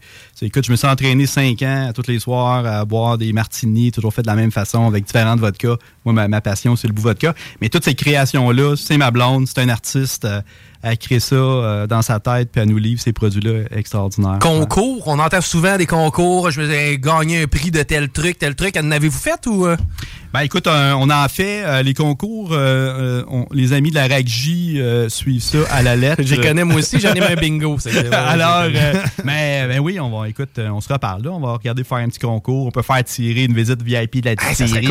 Ouais. Il y a un paquet de trucs qu'on peut faire. Yes, sir. Puis, non, mais tu sais, je parle et tout des concours. Souvent, on voit une bouteille qui a gagné tel prix. Ouais, vous Ah, concours-là. ouais. ouais. Êtes-vous êtes des fois inscrit? Puis, tu sais, avez-vous déjà été mentionné? La, la vodka à la patate, euh, il y a deux ans, on est allé à Berlin. On a gagné. Ben, euh, on est allé à Berlin. Ah, on a gagné euh, la médaille d'or, puis euh, baisse la catégorie. OK. Euh, chacun des jeans ont gagné des prix, là, argent. Wow. ou- ou Ben, on entend ça beaucoup qu'au Québec, tu sais, je veux dire, les gens, c'est des gens de cœur, mettent de l'effort. Tu le disais tantôt, il faut que tu goûtes, il faut que tu testes, tu développes un palais. Ça paraît aussi au final puis au rendu. C'est ben, tant mieux, c'est c'est reconnu. Les, les produits vont y retourner avec le nouveau branding la prochaine année. Là, mais ouais, tout à fait, c'est reconnu à l'international. Écoute, la seconde que tu as un nouveau produit, Hugo, fais-nous signe. Euh, Parce que pour vrai, moi, à date, c'est vraiment, c'est rare que j'ai une dégustation à laquelle je suis vraiment à ce point-là, stock. là. Tu sais, j- Ouais, J'en ajoute pas, sont bons les Non, produits. ils sont vraiment bons. Puis euh, on envoie les gens sur le site web, euh, ubald.ca. Si jamais on veut venir, on peut communiquer avec vous aussi euh, via cette plateforme-là. On est entre, euh, dépendamment des produits là, présentement, entre 150 à 200 SAQ. Demandez le produit Ouais. s'il est Oui, pas là. c'est important. Euh, allez sur SAQ.com, vous allez voir où sont les produits. Donc, regardez sur le site recherche Ubal, vous allez voir tous nos produits. Puis, euh, ces produits-là sont vraiment en demande actuellement. Ils sortent énormément. C'est une nouvelle tendance, tous ces cocktails-là, Ouais. qui sont déjà tous. C'est vrai. Hey, tequila. C'est quelque chose que vous regardez? Parce que je sais que, tu sais, oui, gin, oui, vodka, euh, il y a une tendance qui semble aller vers ça. Est-ce que c'est quelque chose que vous expliquez? Il faut comprendre, nous autres, on, cultive nos intrants. Ah, ouais. La tequila, euh, ça part de la gave, mais la gave, euh, on ça est au Mexique, Mexique, le sud des États-Unis, à la limite. Ça pousse pas beaucoup au Québec. Fait qu'on on travaille plus, nous, les intrants d'ici, puis on se concentre là-dessus. Donc, c'est pour ça, les gins, éventuellement, le whisky, différents Oh! cocktails, les vodkas. Ouais, tout à fait. Ben écoute, à ce moment-là, c'est sûr et certain que tu reviens faire ton tour. Puis il y a du monde déjà intéressé à cette visite VIP. euh, Ah voilà! Si jamais ça vient. Par hein, texto, écoute, euh, c'est déjà, c'est déjà le cas. Ben, L'intérêt, en même temps, j'ai le feeling parce que les gens qui me connaissent comme animateur, ils savent, euh, Chico, s'il est stoked, s'il trouve ça vraiment cool, c'est qu'il y a de quoi. Ça fait que non, faites-moi confiance, allez vous chercher euh, des produits Ubald. euh, je le dis pas juste parce que t'es fin puis que ça- je le dis parce que c'est bon. là. Tu sais, tantôt, tu parlais de la visite. Quand je fais des visites là-bas, ce que je me rends compte, euh, comme consommateur, on comprend pas comment c'est fait des produits. Puis les gens disent Ah, ouais, ça se fait comme ça. Euh, pour, pour tout le monde, ils pensent que les produits sont réellement tous faits au Québec. Puis la. SAQ, euh, je dois dire, euh, parfois, elle crée de la confusion parce Ouais. que pour la SAQ, l'espace Québec, ça part de l'embouteillé. Du préparé, j'achète mon alcool en dehors du Québec, je l'aromatise, c'est préparé. Bingo, partie l'origine, du Québec, ouais. C'est seulement les produits origine Québec qui sont 100% du Québec. Embouteiller, prendre, prendre de l'alcool euh, qui est fait aux États-Unis puis le mettre dans une bouteille au Québec, c'est pas, ça en fait pas tant un produit du Québec. pense pas. On En tout s'entend. cas, moi, c'est pas de même que je le perçois. Quand tu tu vas venir chez nous, là, c'est 5 de la job, c'est embouteillé. Ça se fait comme ça avec une machine. 95 c'est faire l'alcool à 80, 15, je veux dire 15 l'embouteillé. Donc, c'est important parce que faut, en fait, il faut, faut encourager les, produits 100 d'ici parce que à la, en finalité, l'usine chez nous, 80% de l'investissement, ça a été faire de l'alcool neutre. Donc, l'usine, 80% de la surface, c'est faire de l'alcool. Fait qu'on a des coûts de production qui sont incomparables euh, par rapport à embouteiller des produits. Donc, euh, si on n'en a pas des ventes, on va juste tous disparaître. Puis malheureusement, on n'aura plus ce, ce- ce- ce savoir-faire-là. Exact. La grande question, souvent, je, je, je parle à mes amis politiciens qui ont. euh, des fois, ils réagissent pas vite, puis euh, ils ont Ouais. beaucoup de volonté, mais ça prend des, des décennies avant qu'ils bougent. Mais c'est quoi la pérennité? Qu'est-ce qu'on veut laisser au Québec? Mais moi, je fais ce projet-là. Euh, oui, on est passionné, mais ce que je veux laisser, c'est un savoir-faire. La pérennité, c'est une capacité au Québec de faire des alcools qui se démarquent à l'international. Pas un savoir-faire hein, opéré dans la bouteilleuse. Non. Ça, c'est- assez simple. Exact. C'est- pour ça qu'on travaille puis on se bat. On Ben, a besoin de vous autres, on a besoin des consommateurs qui encouragent ces produits-là. Origine Québec, logo bleu, LSE, SAQ. Ça me fait plaisir, moi, de l'encourager autant avec, en- avec mon crachoir que autant en, en le consommant, le produit, parce que c'est un produit que j'apprécie aussi. Délicieux. Hey, vraiment intéressant, Hugo. Euh, on renvoie encore une fois les gens, ubald.ca. Les produits sont distribués en SAQ. Aussitôt que tu as des nouvelles, fais-nous signe. Je veux absolument que tu viennes refaire- venir faire un tour quand tu as des euh, nouveaux produits à nous, à nous partager. Ça a été super le fun, les gars. Merci de m'avoir invité. C'est passionnant, votre, votre radio. Yes, un gros merci. Euh, on s'arrête au retour de la pause. Guillaume Raté-Côté vient s'installer. On a la revue X et une entrevue euh, aussi avec Charles Gave un peu plus tard. Rock. Downtown la seule station hip-hop au Québec.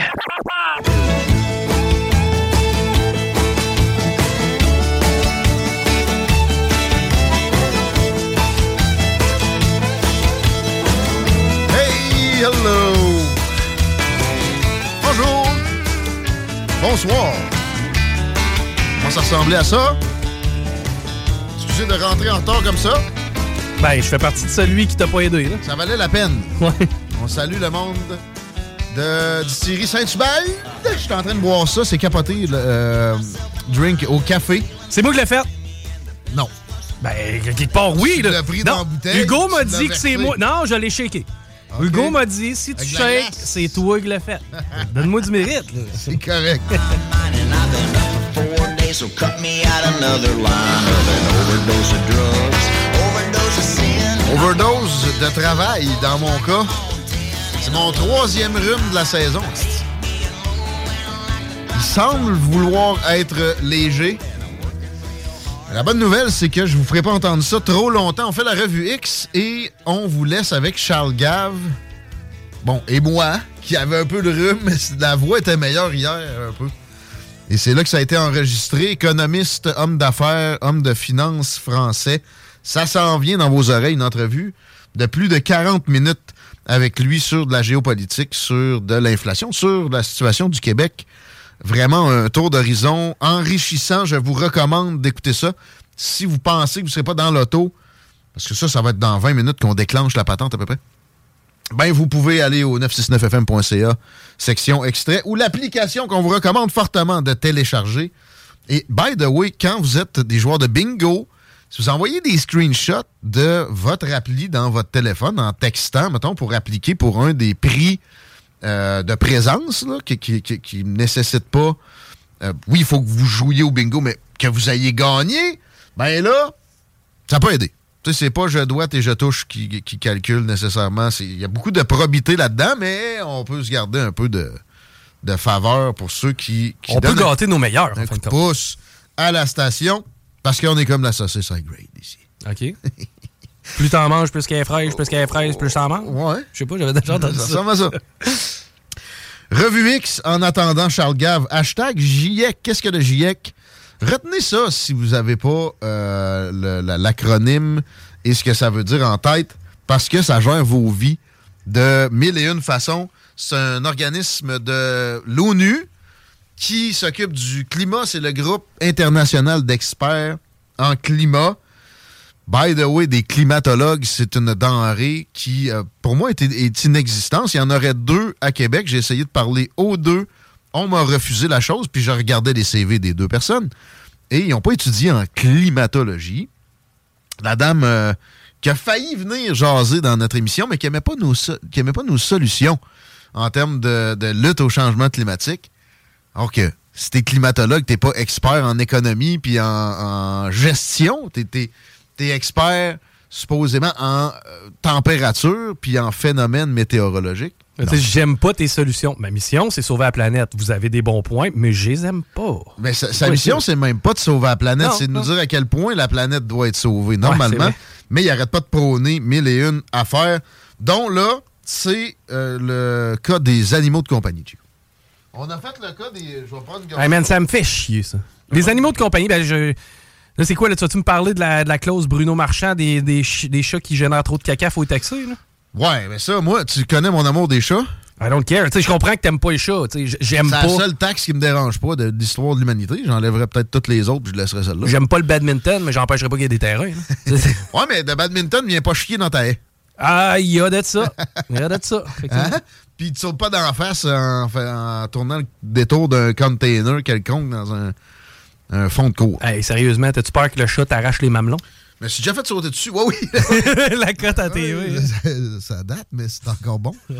Euh, mais si j'ai fait sauter dessus par un chat, moi. Ben, J'aime pas les chats non plus, là. Don't get me wrong, mais charger 10$ par chat parce qu'il chie, ça, ça me fait toujours En pas, même pas de temps, sens. moi aussi, je suis capable de de devenir un peu gaga. Minou, minou, minou, c'est cute, là. Mais, monde a trop de chats. Monde a trop de chats. Pas assez d'argent. Pas assez de gestion de litière. OK? Mais, en plus, c'est une catastrophe pour la biodiversité. Le GIEC qui nous sort ça, il est où le climat? Occupez-vous de climat! Laissez, laissez d'autres, parce qu'ils prennent trop de place. Et le climat, justement, est trop omniprésent dans le discours environnemental, omnubile l'attention et fait en sorte qu'on ne s'occupe pas assez d'enfouissement, de propreté des cours d'eau, de- d'émissions toxiques autres que de CO2 qui, est en soi pas toxique. Je vous dis pas de vous enfermer dans le garage avec du CO2. Ça pourrait vous tuer. Mais tu sais, c'est 0.4%, 0.04% de l'atmosphère. Et ça a des vertus, donc c'est discutable. Et j'ai attrapé un, un petit euh, vidéo d'un scientifique de renom qui n'est pas climatologue, mais non plus le sont généralement les experts du GIEC. Ben oui, Didier Raoult. D'ailleurs, Charles Gave me parle de lui dans le podcast qui s'en vient en disant c'est le druide dans Astérix. Je dirais qu'il. Mais le gars connaît pas mal la méthode scientifique et il dit Moi, je veux bien considérer que il y a une hausse du CO2 puis il y a une hausse du climat. On a, on a envie de crier à la corrélation, mais en science, c'est pas comme ça que ça fonctionne. Puis là, on n'a pas de témoins. Tu sais, pour faire une preuve hors de tout doute, mettons qu'on voulait pour le- les changements climatiques à base de carbone, ça nous prendrait une planète témoin où le carbone n'a pas augmenté. Puis est-ce que vraiment, si on l'augmente, les températures augmentent? J'ai pas ça, donc je peux pas être trop affirmatif. J'aimerais qu'on ait plus, ait plus de scientifiques comme ça. Euh, non, on, on sonne l'alerte, on nous parle d'apocalypse qui est repoussé à chaque cinq ans et c'est pathétique. Ça, euh, ça empêche moi, je considère qu'on on s'occupe vraiment du dossier. Et ces gens-là prennent après des taxes, puis des changements de comportement qui sont bêtes. Et le, le mot est, juste pour le, le sujet actuellement. Parce que là, bon, ils s'occupent des chats qui sont catastrophiques pour la biodiversité parce qu'ils tuent trop d'oiseaux. Ça, c'est vrai. C'est des millions d'oiseaux en zone urbaine qui sont éliminés par des maudits crises de chats qui sont pas supposés d'être dehors tout seuls. T'es- oui, t'es supposé de mettre une laisse à ton chat. Je viendrai pas t'écœurer avec ça. Même s'il chie dans ma haie, comme il fait, c'est sûr. Tu sais que tu sonnes comme un bonhomme de quoi, 80 pas loin. là. Mais c'est justement quand j'étais dans la vingtaine, quand je faisais des gazons, puis je la mettais dans mon char, la tondeuse. Mon char sentait la marde de chat en permanence. Je suis encore ces vapes de ça, je suis pas content. Mais ça reste. Tu sais, ça, ça pue. c'est-. Euh, Tu sais que ça tue des rats aussi. Hein? ah, ça, là, t'as quelque chose. Mais t'as peu, non, mais euh, à Paris, mettons, je suis allé l'année passée, j'ai pas vu un oiseau. Pas un oiseau. C'est important qu'il y ait un peu de bio- de biodiversité qui reste dans les villes, puis les chats, ben, la nique d'un bout à l'autre. Mais pourquoi c'est le GIEC qui parle de ça? Oui, mais on parle aussi des chiens. Ah, OK.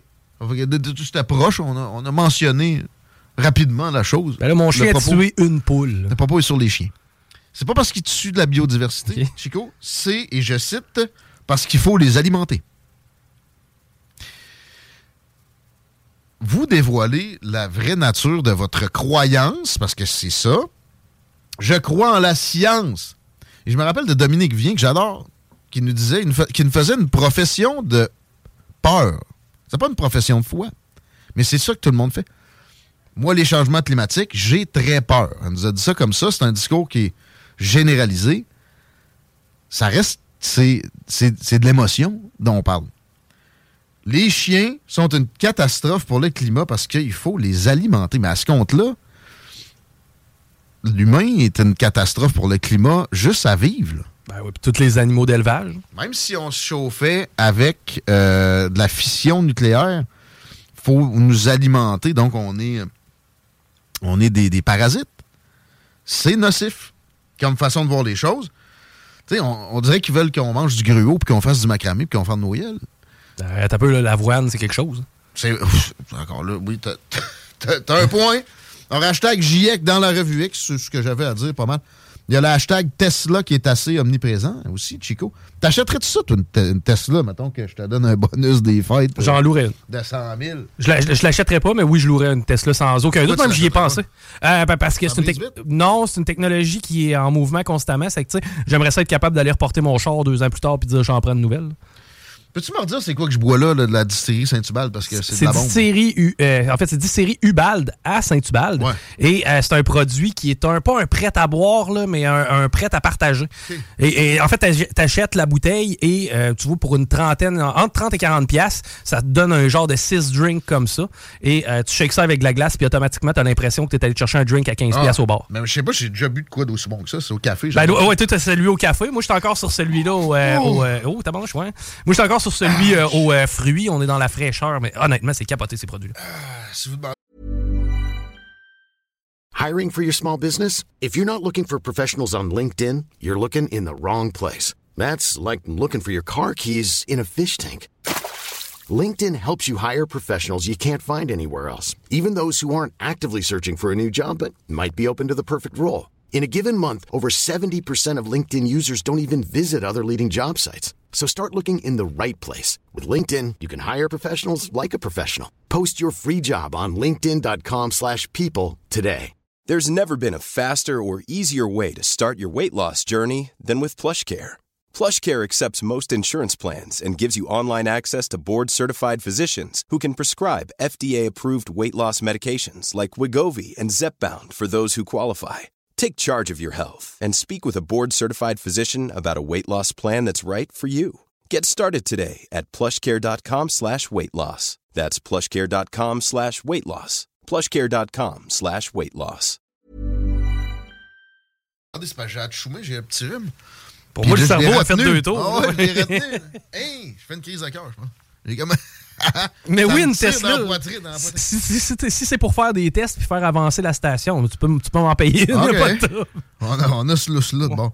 Mais euh, moi, J'aimerais ça, conduire ça. Je suis un peu comme toi, là. J'ai pas une totale confiance en la durabilité de la patente. mais Même si on nous dit que les chars électriques sont bien plus durables, il y a moins de pièces qui frottent, puis tout ça. Euh, la batterie, moi, j'ai pas l'impression que ça va me durer euh, ce qui est promis. Ben, tu sais, je me suis fait rentrer dans le cul tantôt. J'étais à une, en fait, ouais? une lumière clignotante.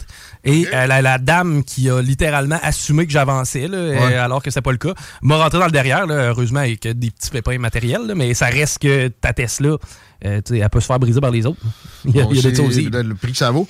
Puis, euh, il y, a- il y a le côté automatique euh, qui va régler énormément de problèmes quand ça va arriver. Et je vois de plus en plus de prédictions. Tu sais, quand ça parle de 2030, plus de chars à gaz, là, ça va être aussi probablement assez rapidement, peut-être même directement là, plus de chars que tu as le droit de conduire toi-même. Je, je suis là. Parce Je- que ça va permettre qu'on on- on élimine aussi ces, ces véhicules à gaz-là.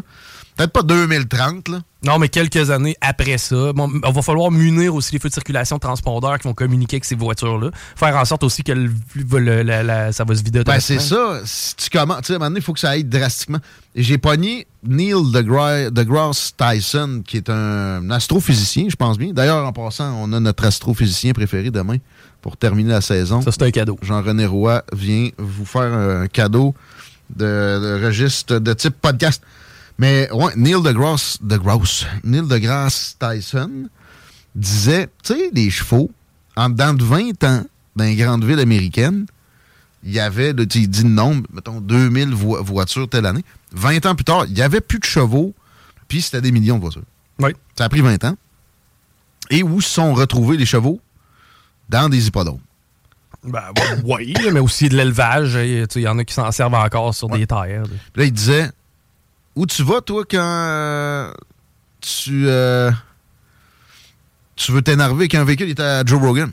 Ah, tu t'en vas à la piste de course. Racetrack. Ben oui. Ben, il dit Ça va être juste les autos. Ça, va, ça sera pas long. Oui, il va y avoir aussi moyen de désactiver le mode autopilote, j'ai l'impression, sur des routes de plaisance. Peut-être. J'espère qu'il y aura quand même un peu de moyens, oui, de. Oui, oui, c'est sûr que oui. C'est sûr que oui. là, mais par contre, ça va simplement être limité.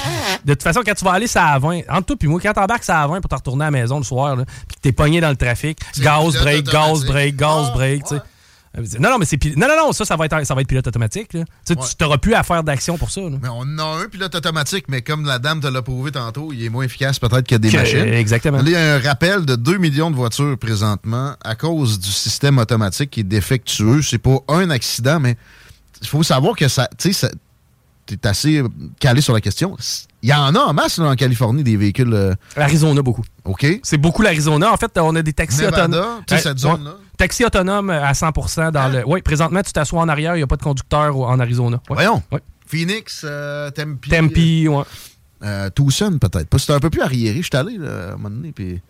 Ben, c'est que les euh, conditions sont euh, parfaites et on dénote les seuls accidents, c'est avec des véhicules, euh, en fait, c'est avec des véhicules stationnés à des endroits où il n'y avait pas d'allure, ou ben non, c'est vraiment que le char t'est stationné puis s'est fait rentrer dedans. Ah, ouais, ben là, ça.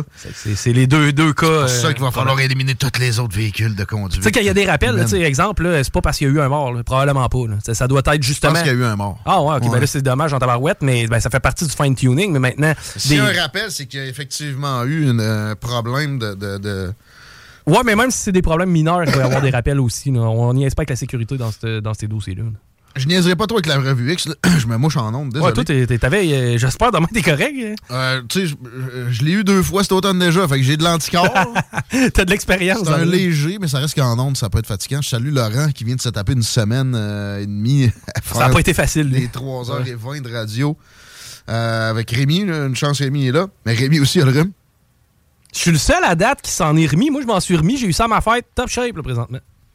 Moi, j'apprends à fermer ma gueule. Moi, je me suis vanté que j'étais le seul qui l'avait pas pogné. Ben. C'est vrai que le karma m'a rattrapé avec ça. Je t'annonce que côté karma, là, depuis un mois, moi, j'y passe au bat en crise. Ouais, hein? le char dans le cul, tantôt, c'était pas nécessaire. C'est là. comme le bout. Euh, Oh. Un qui euh, semble rattrapé, rattrapé par le karma, c'est Gérard Depardieu. Le hashtag Depardieu est quand même assez proéminent. Sur X, il est radié de l'Ordre national du Québec sur ordre de François Legault. De la petite indignation facile, et j'irais jusqu'à dire minable de type t'as pas de bon sens. La, la- la facilité pure. Et ça émane d'un d'une vidéo qui circule justement beaucoup sur X. On a euh, d'ailleurs euh, sorti les extraits tantôt, euh, moi, où tu l'entends. Moi, j'appelle ça dire de la marde, OK?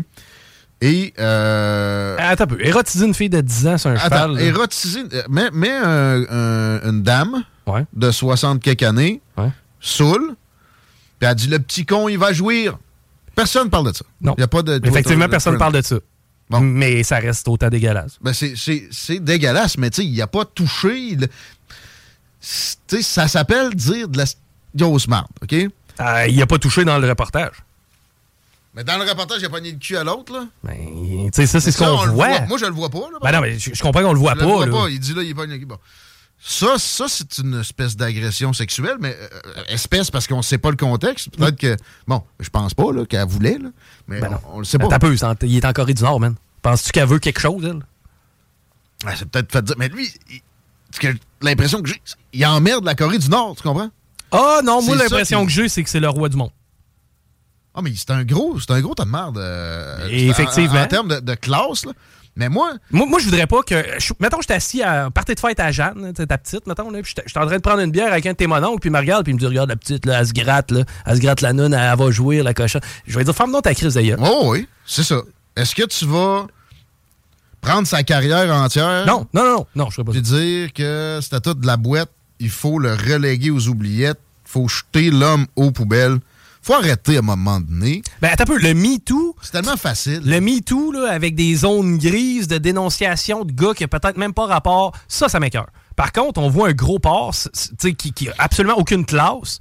Ouais. Sur les ondes, moi, j'ai pas de problème à ce qu'on dise, hey man, tout ce qu'on t'a donné, là, tu sais, mettons, de titre protocolaire, Je sais là, pas. ça, ça va au vidange. Pourquoi qu'on donne ça d'ailleurs d'em- d'emblée? là? T'as raison. En fait, t'as totalement raison. Pourquoi on donne ça à, titre. euh, à titre. euh, C'est c'est quoi? C'est Non, on ne sait pas sa vie personnelle. là. C'est quoi? C'est rendu un être humain d'un autre. C'est tout de la merde. OK? Puis moi, ça, ça, me fait pas. J'haïs pas Gérard Depardieu. Je l'aime pas. Ben non, mais ces films restent bons. Ça, ça, ça, change rien. Par contre, sérieusement, l'humain, maintenant qu'on en sait plus, ça n'a pas d'allure. là. Moi, je pense que ça n'a pas Mais d'allure. moi, C'est rare que je m'offusque. mais- En fait, c'est- y a-tu pogné une fesse? Mettons qu'il a pogné une fesse, c'est c'est de la merde. Euh, Puis là, le- comme tu dis, érotisation de la petite fille. Mais elle, elle, rien va aller assez. Non, rien. non, ça, je, je te dis pas. Personne n'a compris. Je te dis pas que c'est criminel. Je te dis pas que ce gars-là doit aller en prison. Moi, ce que je te dis, c'est que ce gars-là, c'est- correct que ce soit reconnu. Ne le soit catégorisons pas. Tu vois, moi-même, j'ai eu ce réflexe-là, gros tas de merde. Mais ça fait gros tas de merde. Est-ce que c'est un gros tas de merde ambulant pour autant? Non. Il pisse dans un avion. Il y a quand même un background. Se permettre de catégoriser quelqu'un, il faut être extrêmement prudent, malgré Ouais. qu'on ait plusieurs affaires qui pop en même temps. By the way, c'est étalé sur des années, mais là, on a ça un après l'autre. C'est quoi l'histoire de piscine d'un avion? À un moment donné, il était sous d'un avion, puis il était en sacrament, puis il voulait pas le laisser aller se lever, c'était qu'il a pissé dans la, la rangée, il y en a pas même. Mais tu sais, ça, ça reste que. Mais, Michel Richard. Bon, Michel Richard a sa réputation au Québec. Ben, Chier sur le tapis de l'autre. Exactement. Bon, ben, on, a la- on, a, on a notre mindset par rapport à Michel Richard. Ben, Maintenant, elle, elle a dû, elle a dû dire de la merde pire que ça. Là. je suis la reine du mouton noir de la télé. je sais pas. Non, non. Mais en même temps. Peut-être qu'un peu cancellé. Mais à la base, de- de- d'un degré où on te donne des médailles parce que t'as acté dans je sais pas combien de pièces de théâtre. Pourquoi, là? Y a- les, les gens qu'on a rencontrés hier euh, qui euh, travaillent dans l'itinérance à tous les jours, hein, où leur médaille? Totalement. Idolâtrer quelqu'un qui joue à faire semblant, là, ça reste ça. Là. Puis ça, tu sais, ça avait donné un petit, euh, je sais pas, ça devait être Jean Charest qui a donné ça. Ça avait donné un Non, petit c'était Bernard break- Landry. Un petit break médiatique à Bernard Landry à l'époque. C'est pathétique. Tout ça me pue au nez. Mais euh, bon, j'avoue quand même que mon, tu sais, mon estime de Gérard Depardieu a descendu, même si c'était pas. euh, c'est tout ce que ça devrait donner. Mais comme, tu, comme tu dis, c'est pas criminel. Le gars, à date, n'a pas eu d'accusation. ça s'appelle dire de la marde. Oh, dire ouais. de la marde. Mais c'est ça- encore, c'est-tu légal, là, à un moment donné, là? C'est légal, mais quand t'as un micro en face de toi, t'as une Il responsabilité. savait pas, lui? Ben oui, il savait, il était filmé 24 Il savait 24 pas ça. Ah, c'était pas un undercover, là, mais non. C'est vrai que la shot, quand il parle de ses pets, il a l'air à regarder carrément la caméra. Ben, Quelqu'un qui regarde la fille, ah, elle fait du cheval, elle a le clito qui frotte sur le pommeau et elle va jouir. Ouais. Mais tu sais, non, mais il n'y a rien de glorieux. C'est dégueu. Ça reste. Là, Surtout qu'il y a- il y en a une de dire, mais ça, c'est une seconde, il dit ça. Il devait être, il devait être complètement chaud. Lui, qu'on on disait, je sais plus quand, un- un- une caisse de dose, c'est des bouteilles de vin. oui, c'est pas une excuse, mais tu sais, en- Je comprends ce que tu veux dire, c'est qu'on s'offusque à pas grand-chose. On aime même- ça aussi. Il n'y a Ouais. rien de plus facile comme opinion. Ça me ça me dégoûte un peu. Oh oui, non, là-dessus, t'as raison, là, de commencer les plumes et le goudron à chaque occasion, ça devient tannant. Merci. J'avais pas d'autre meilleure finalité que ça. On y va avec le hashtag couteau avant de passer à l'entrevue avec Charles Gave. Parce qu'il y a encore des attaques au couteau au cours des dernières heures en France, des fanatiques musulmans encore. Vite un registre des couteaux et ne regardons surtout pas la provenance de l'immigration. C'est un peu ma, ma façon de voir ça.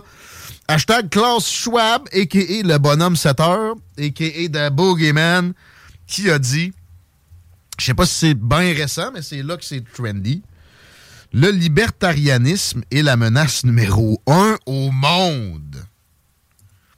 Oui, le salut et par le système sont anti-système. C'est tellement évident. Quelle grosse euh, paupiette, lui, pareil. Encore là, je veux faire attention aux catégorisations. Puis, euh, quand je l'a- je l'appelle le bonhomme 7 heures, il y a du monde qui le diabolise à un degré. C'est un progressiste extrémiste qui, en plus, est euh, pro-grande fortune. Ensemble, c'est très particulier comme façon d'opérer puis de- de- d'opiner. Ça reste que peut-être qu'il y a des itinérants tous les fins de semaine, on le sait pas, il faut faire attention. Moi, le premier, mais ces, ces visions de la politique sont nocives, ça, euh, c'est assez, assez évident. La liberté, pour lui, est quelque chose qui doit être réduit toujours de plus en plus. En tout cas, c'est ce que ces, euh, euh, propos incitent à croire imitation de sa personne, de Alex Jones, qui est aussi trendy sur Twitter. là. Euh, c'est vrai, je voulais vous le faire jouer, mais j'ai de la misère avec ma connexion avec le X ici, évidemment. Ah, Depardieu, gros port, mixage final. Ça ressemble pas mal à ce que je pense, ça. Ah ben, ah non, pas ça que je voulais faire.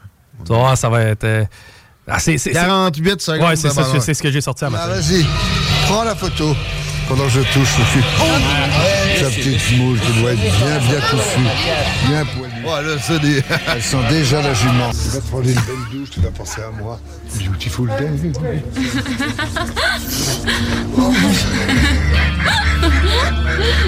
Sa petite chatte. Elles sont déjà la faire du cheval.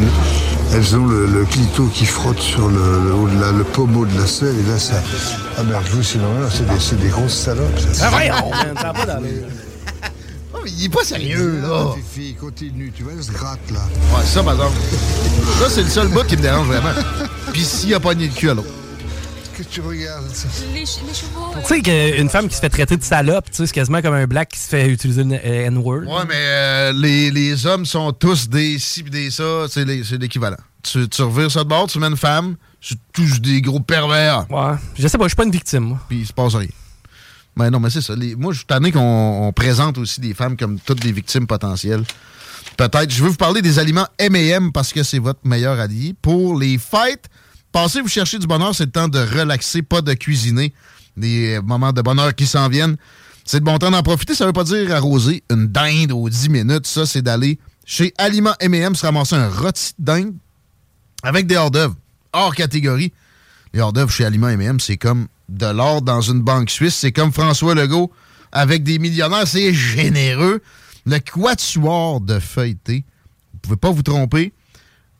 En tout cas, pas autant que François Legault en général, qu'on voit à l'écran à LCN présentement qui doit faire une déclaration sur la grève qui devrait se finir lundi. Oui, mon œil. Les feuilletés au, au mort, je connais pas d'autres endroits pour se procurer ça que chez Aliments M&M. Si vous amenez ça chez la belle-mère, peut-être que vous allez avoir le même French que François Legault soeur. Mais sérieusement, les euh, champignons farcis au fromage, les bouchées miel et fromage, les mini brochettes poulet ananas, des brochettes bœuf et bacon, c'est juste chez Aliments M&M et c'est délectable. Faut mentionner quelques desserts aussi quand on pense Aliments M&M comme l'incomparable bûche ou les choux à la crème et caramel. Puis ce que je vous dis là, c'est un tout petit échantillon de ce que vous pouvez vous procurer chez nos amis des aliments M&M. Saluez-les pour nous, surtout si vous allez sur euh, Louis XIV à Beauport, Lormière à Neuchâtel, Président Kennedy à Levis ou Taniata à Saint-Romuald. Salut mon Chico. Ben écoute, salut. On se retrouve demain pour la dernière de la saison. Merci d'avoir été là. Ben plaisir. Et euh, oui, mon Charles Gave. là, euh, oui, est ici. Euh, je prends les commentaires, même si c'est plus tard. Demain, on regarde ça. 88 903 5969. Ars Macabra s'en vient après. Bonne soirée, les paupières. Dans Politigui Correct aujourd'hui, on est plus qu'heureux de recevoir Charles Gave, homme d'affaires, penseur économique, penseur politique, phénomène des réseaux sociaux maintenant, souvent tendance sur Twitter, partout sur Meta et TikTok, euh, mais surtout pour nous le plus important, porteur d'un message très critique sur l'establishment, euh, je dirais un des mieux organisés dans sa pensée que je connaisse et un des mieux articulés du monde francophone de ce registre. Bienvenue, Monsieur Gave. Merci beaucoup. Ben, vous savez, c'est gentil de me faire des compliments. J'y suis très sensible. J'aime beaucoup qu'on passe des compliments. euh, ben, pour parler de vous un peu, justement, ceux qui vous connaissent pas encore, est-ce que la présentation peut vous aller, outre les compliments, qu'est-ce que vous ajouteriez? Euh, bah, que ce que j'ajouterais, c'est que bah, j'ai toujours été dans les marchés financiers, vous savez. Euh, j'ai toujours, ça fait 50 ans que je travaille dans les marchés financiers. Ma principale société s'appelle GAFCAL, qui est une société de conseil aux grandes institutions financières. On a 1000 clients dans 65 pays. Donc, euh, je parle, je parle à beaucoup d'institutions financières. Et ce qui est bien avec les, les marchés financiers, c'est que c'est une école de modestie, c'est-à-dire que euh, au moins une fois par semaine, vous avez l'air complètement idiot. C'est euh, et c'est excellent pour la santé mentale. pour l'humilité. l'humilité. L'humilité. Mais vous savez ce que disait ma grand-mère, je sais pas si on le dit au Québec, elle disait quand je vois, quand je me vois, je me désole mais quand je vois les autres, je me console. Quand on se compare, on se console. On le dit, on le dit plein. Et, euh, très souvent voilà. aussi. Vous êtes né en Syrie, petit, petit mot là-dessus. Euh, pourquoi? Ben, écoutez, pour une raison. pour une raison assez simple, c'est que dans les années après la Première Guerre mondiale, euh, la France a eu un mandat sur la Syrie, c'est-à-dire que les, ce qui était des Nations Unies à l'époque, la Société des Nations euh, lui a donné lui a donné la permission d'aller s'occuper de la Syrie. Donc là, c'était pas une colonie, c'était un mandat. Et donc mon grand-père était un était euh, à, l'époque dans l'administration euh, du territoire extérieur. Il était gouverneur du nord de la Syrie. Et il avait une fille qui était fort jolie et qui a eu la bonne idée de trouver mon père tout à fait à son goût, qui était un jeune officier français. Et donc, vous, je me retrouve là parce qu'ils sont plus il y a je sais pas combien d'années. Et, euh, c'est pour ça que je suis né en Syrie, mais je me suis toujours intéressé à ce qui se passait au Moyen-Orient parce que c'était un endroit d'abord très intéressant et avant la période actuelle, c'était un endroit qui était quand même très intéressant parce qu'il y avait beaucoup de religions, il y avait beaucoup de différentes ethnies, des Kurdes, des Druzes, des tout ce que vous vouliez. Des Alaouites. Des, Alaouites. Mon grand-père était gouverneur des Alaouites. Et euh, et bien des juifs, des sunnites, des chiites, tout ce que vous pouvez imaginer. Et avec la main de fer des Turcs qui, qui régnaient sur la Syrie jusqu'en 1918 eh bien, tout ça, ça vivait assez bien ensemble. Et puis maintenant, ben, après euh, un siècle, il n'y a plus de chrétiens, il n'y a plus de juifs. Donc, on a, on a perdu beaucoup de la diversité du monde du Moyen-Orient qui faisait sa richesse. Et donc, c'est très triste. C'est vrai à bien d'autres endroits également, absolument. Euh, pour revenir sur les réseaux sociaux, vous êtes extrêmement efficace là-dessus. Est-ce que vous gérez ça vous-même? Qui, comment vous faites pour être aussi prolifique sur les réseaux sociaux? Ah ben ça c'est une bonne question. Alors je vais vous raconter, c'est que j'ai créé l'Institut des libertés avec ma fille il y a à peu près une dizaine d'années. Et puis je publiais des papiers. D'ailleurs, vous pouvez aller tous les regarder les papiers. Il y a dix ans de papiers qui sont sur l'Institut des libertés. J'en publiais un tous les lundis, sauf pendant le mois de juillet, août, où j'allais me refaire une santé en, buvant du Châteauneuf du Pape du côté d'Avignon. C'était euh, ce qui était quand même ça, c'est la potion magique. Hein, c'est un peu comme pour Astérix, et euh, ça me repère. Et donc, je dois faire 40 papiers par an. Donc, il doit y avoir 400 papiers à peu près. Et euh, un jour, il y a deux petits jeunes, il y a 5-6 ans, qui sont venus me voir et qui m'ont dit, bah, écoutez, ce que vous écrivez, c'est intéressant, est-ce qu'on pourrait vous filmer? Bah, J'ai dit pourquoi pas. Donc ils m'ont interrogé, ils m'ont filmé, et puis j'ai fait 100 000 vues, 200 000 vues, 300 000 vues, 500 000 vues, 1 million de vues. Et donc, j'étais complètement stupéfait. Et je me suis rendu compte qu'à l'heure actuelle, le- vous ne touchez plus les gens par l'écrit, mais par, par, par l'image ou par le son. Et donc, ben, avec ma fille, on a décidé de lancer Institut des libertés médias. Et j'ai commencé à. Et puis, je travaille avec un ou deux petits jeunes qui sont très doués là-dedans à Paris. Et euh, moi, moi, je m'en m'amène sur le plateau, je dis mes bêtises, et puis ils le découpent, ils le prennent, ils le remettent en morceaux, ils l'envoient ici, ils l'envoient là, et puis voilà, c'est eux qui s'occupent de la. Et bah, ça marche plutôt bien, quoi. Ils font tout un travail, euh, on les salue du côté de Lévis ici. Ce que je disais sur la critique de l'establishment, euh, ça vient de façon plutôt ironique, généralement avec l'étiquette euh, de populiste, ou, tu sais, euh, le populisme en général. Que pensez-vous de cette notion, de ce terme? Est-ce qu'il y a un moyen de lui donner une connotation positive? Personnellement, je pense que oui. Je suis curieux de vous entendre. Sur Mais d'abord, vous, avez une, une personne au Canada qui vient, qui est souvent en France aussi, hein, mais qui est euh, qui a fait du très bon boulot sur ces notions-là et avec qui euh, je, je réfléchis de temps en temps, qui s'appelle euh, Boc Côté. Je sais pas si vous le connaissez. Bien sûr. Et euh, il, il réfléchit très bien sur, le, sur toutes ces notions de wokisme, de populisme, etc. C'est un garçon puissamment intelligent et qui a, qui a- c'est un- il est amusant parce que il, il a parfois trop d'idées dans sa tête. Quoi. Vous voyez ce que je veux dire, c'est que On sent que ça se bouscule à l'occasion. ça, se- ça se bouscule, ça, sort à toute allure. Mais il est passionnant parce que là, je viens, je viens de lire son dernier livre qui est tout à fait remarquable, qui est le, le totalitarisme sans le goulag. Et, voilà, donc euh, tout ça, ça vient d'une idée assez simple. Le populisme, c'est ce que les gens qui n'aiment pas le peuple disent du peuple. Et moi, j'ai une vieille, euh, j'ai une vieille préférence. Et là, je vais vous le dire, euh, c'est une histoire un peu compliquée, mais je, vous savez, dans les évangiles, à un moment, le Christ part comme ça dans un endroit désert, et puis il y a toute une foule qui le suit, là, il y a 5000 mecs derrière qui le suivent, là. Puis à un moment, le Christ se retourne et voit ces gens, et, et il les se retourne et il les aime. C'est ce qu'ils disent dans les évangiles. Et ce qu'il y a d'extraordinaire, c'est que j'en parlais un jour avec un vieux rabbin, et il m'a dit, c'est la première fois dans l'histoire de l'humanité qu'il y avait un type qui se retournait, qui voyait une foule et qui n'avait pas peur.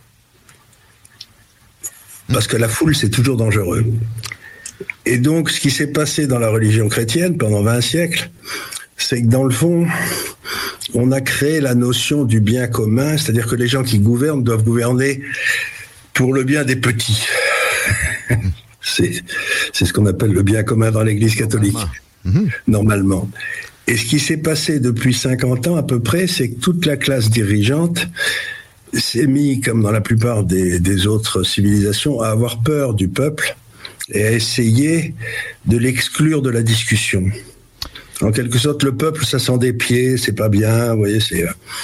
Et, et, et ben, c'est pas vrai du tout, si vous voulez, c'est que la, la sagesse du peuple évite les grandes bêtises. Donc, pour moi, le populisme, c'est un mot méprisant qui a été inventé par la classe dirigeante pour justifier de ne pas avoir à s'occuper du peuple. C'est drôle quand même que la définition en sciences politiques, on, voit apparaître le mot élite ou- ou establishment d'emblée. Et c'est quand même un establishment qui établit cette notion-là. C'est- un peu, c'est un peu loufoque.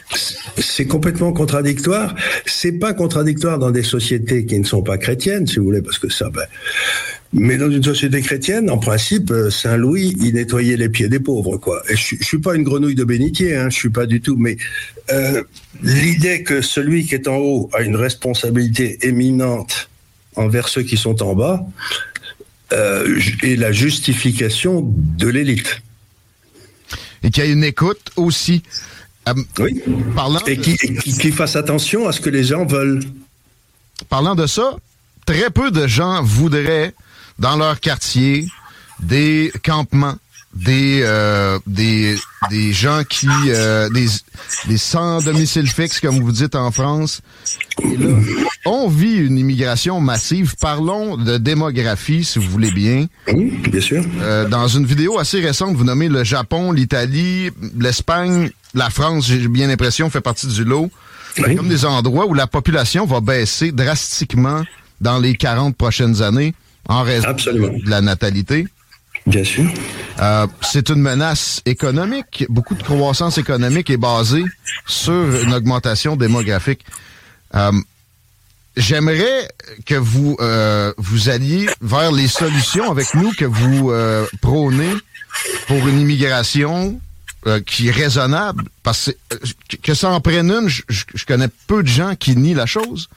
Mais le niveau où on est rendu là, souvent avec des, euh, des anti-populistes qui, qui, qui, mènent la charge, est euh, peut-être particulier. Est-ce que vous pensez qu'on va trop loin présentement avec l'immigration ou au contraire, peut-être même qu'on n'a on, pas assez de, de nouvelles, euh, de nouveaux travailleurs? Alors, l'immigration, c'est un vrai sujet et c'est un sujet euh, qui est extraordinairement dangereux. Il est dangereux d'en parler. On se fait traiter de raciste assez vite. On se fait traiter de raciste assez vite. Et donc, il me semble qu'il faut essayer de, de réfléchir pour essayer de bien comprendre.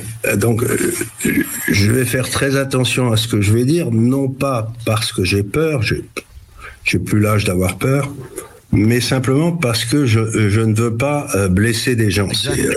C'est une attention très appréciée parce que souvent, les propos sont, sont simples, mais il y a une connotation et là, bon, oui, ça va. Voilà.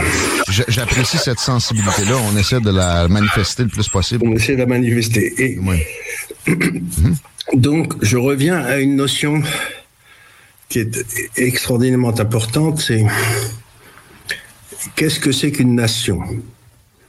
Une nation, disait Renan, qui était un philosophe français de la fin du 19e, c'est ça, du 19e, 1860 par là, c'est une volonté de vivre ensemble. Et en partageant un imaginaire commun. Vous savez, c'est. Et donc, une nation, si je, c'est presque une histoire d'amour. Vous en quelque sorte, euh, il y avait un, écrivain euh, ukrainien qui a écrit euh,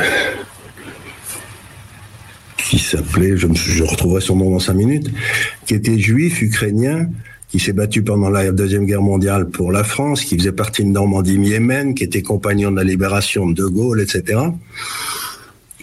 Et qui disait, je n'ai pas une goutte de sang français dans les veines, mais la France coule en moi. Vous voyez, c'est ce que je trouve une belle formule. C'est-à-dire que vous avez une autre, une autre forme de nation qui a été détruite, qui a été décrite par les Allemands. C'est un territoire, une langue, un chef et un État. Et ça, c'est une nation, c'est une notion fermée. Alors qu'aussi curieux que ça paraisse, pour moi, la France est une nation ouverte, un peu comme l'ont été les États-Unis pendant longtemps. Donc c'est une nation qui a une vocation universelle. Allez, disons les choses telles qu'elles sont. Et donc pour que vous, pour que l'immigration fonctionne, il faut que les gens qui viennent viennent non, non pas en abandonnant leur culture, mais en tombant amoureux du pays dans lequel ils vont. Et ça suppose qu'ils respectent la loi c'est ça paraît idiot, mais et le vrai problème que nous avons dans l'immigration, et là encore, je fais très attention à ce que je vais dire.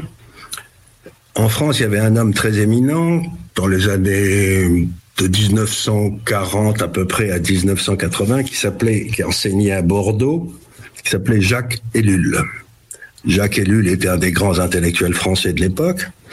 Il y a des universités américaines qui font des études éluliennes, etc. Il a réfléchi sur la société industrielle. Enfin bref, c'était un type tout à fait éminent. Et il était, euh, c'était un peu le patron de l'Église protestante en France,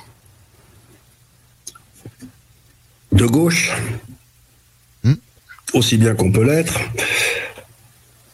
résistant pendant la guerre, enfin tout bien quoi. Et il a fait venir, euh, il y a à peu près une vingtaine d'années, à Bordeaux, le recteur de la grande mosquée du Caire.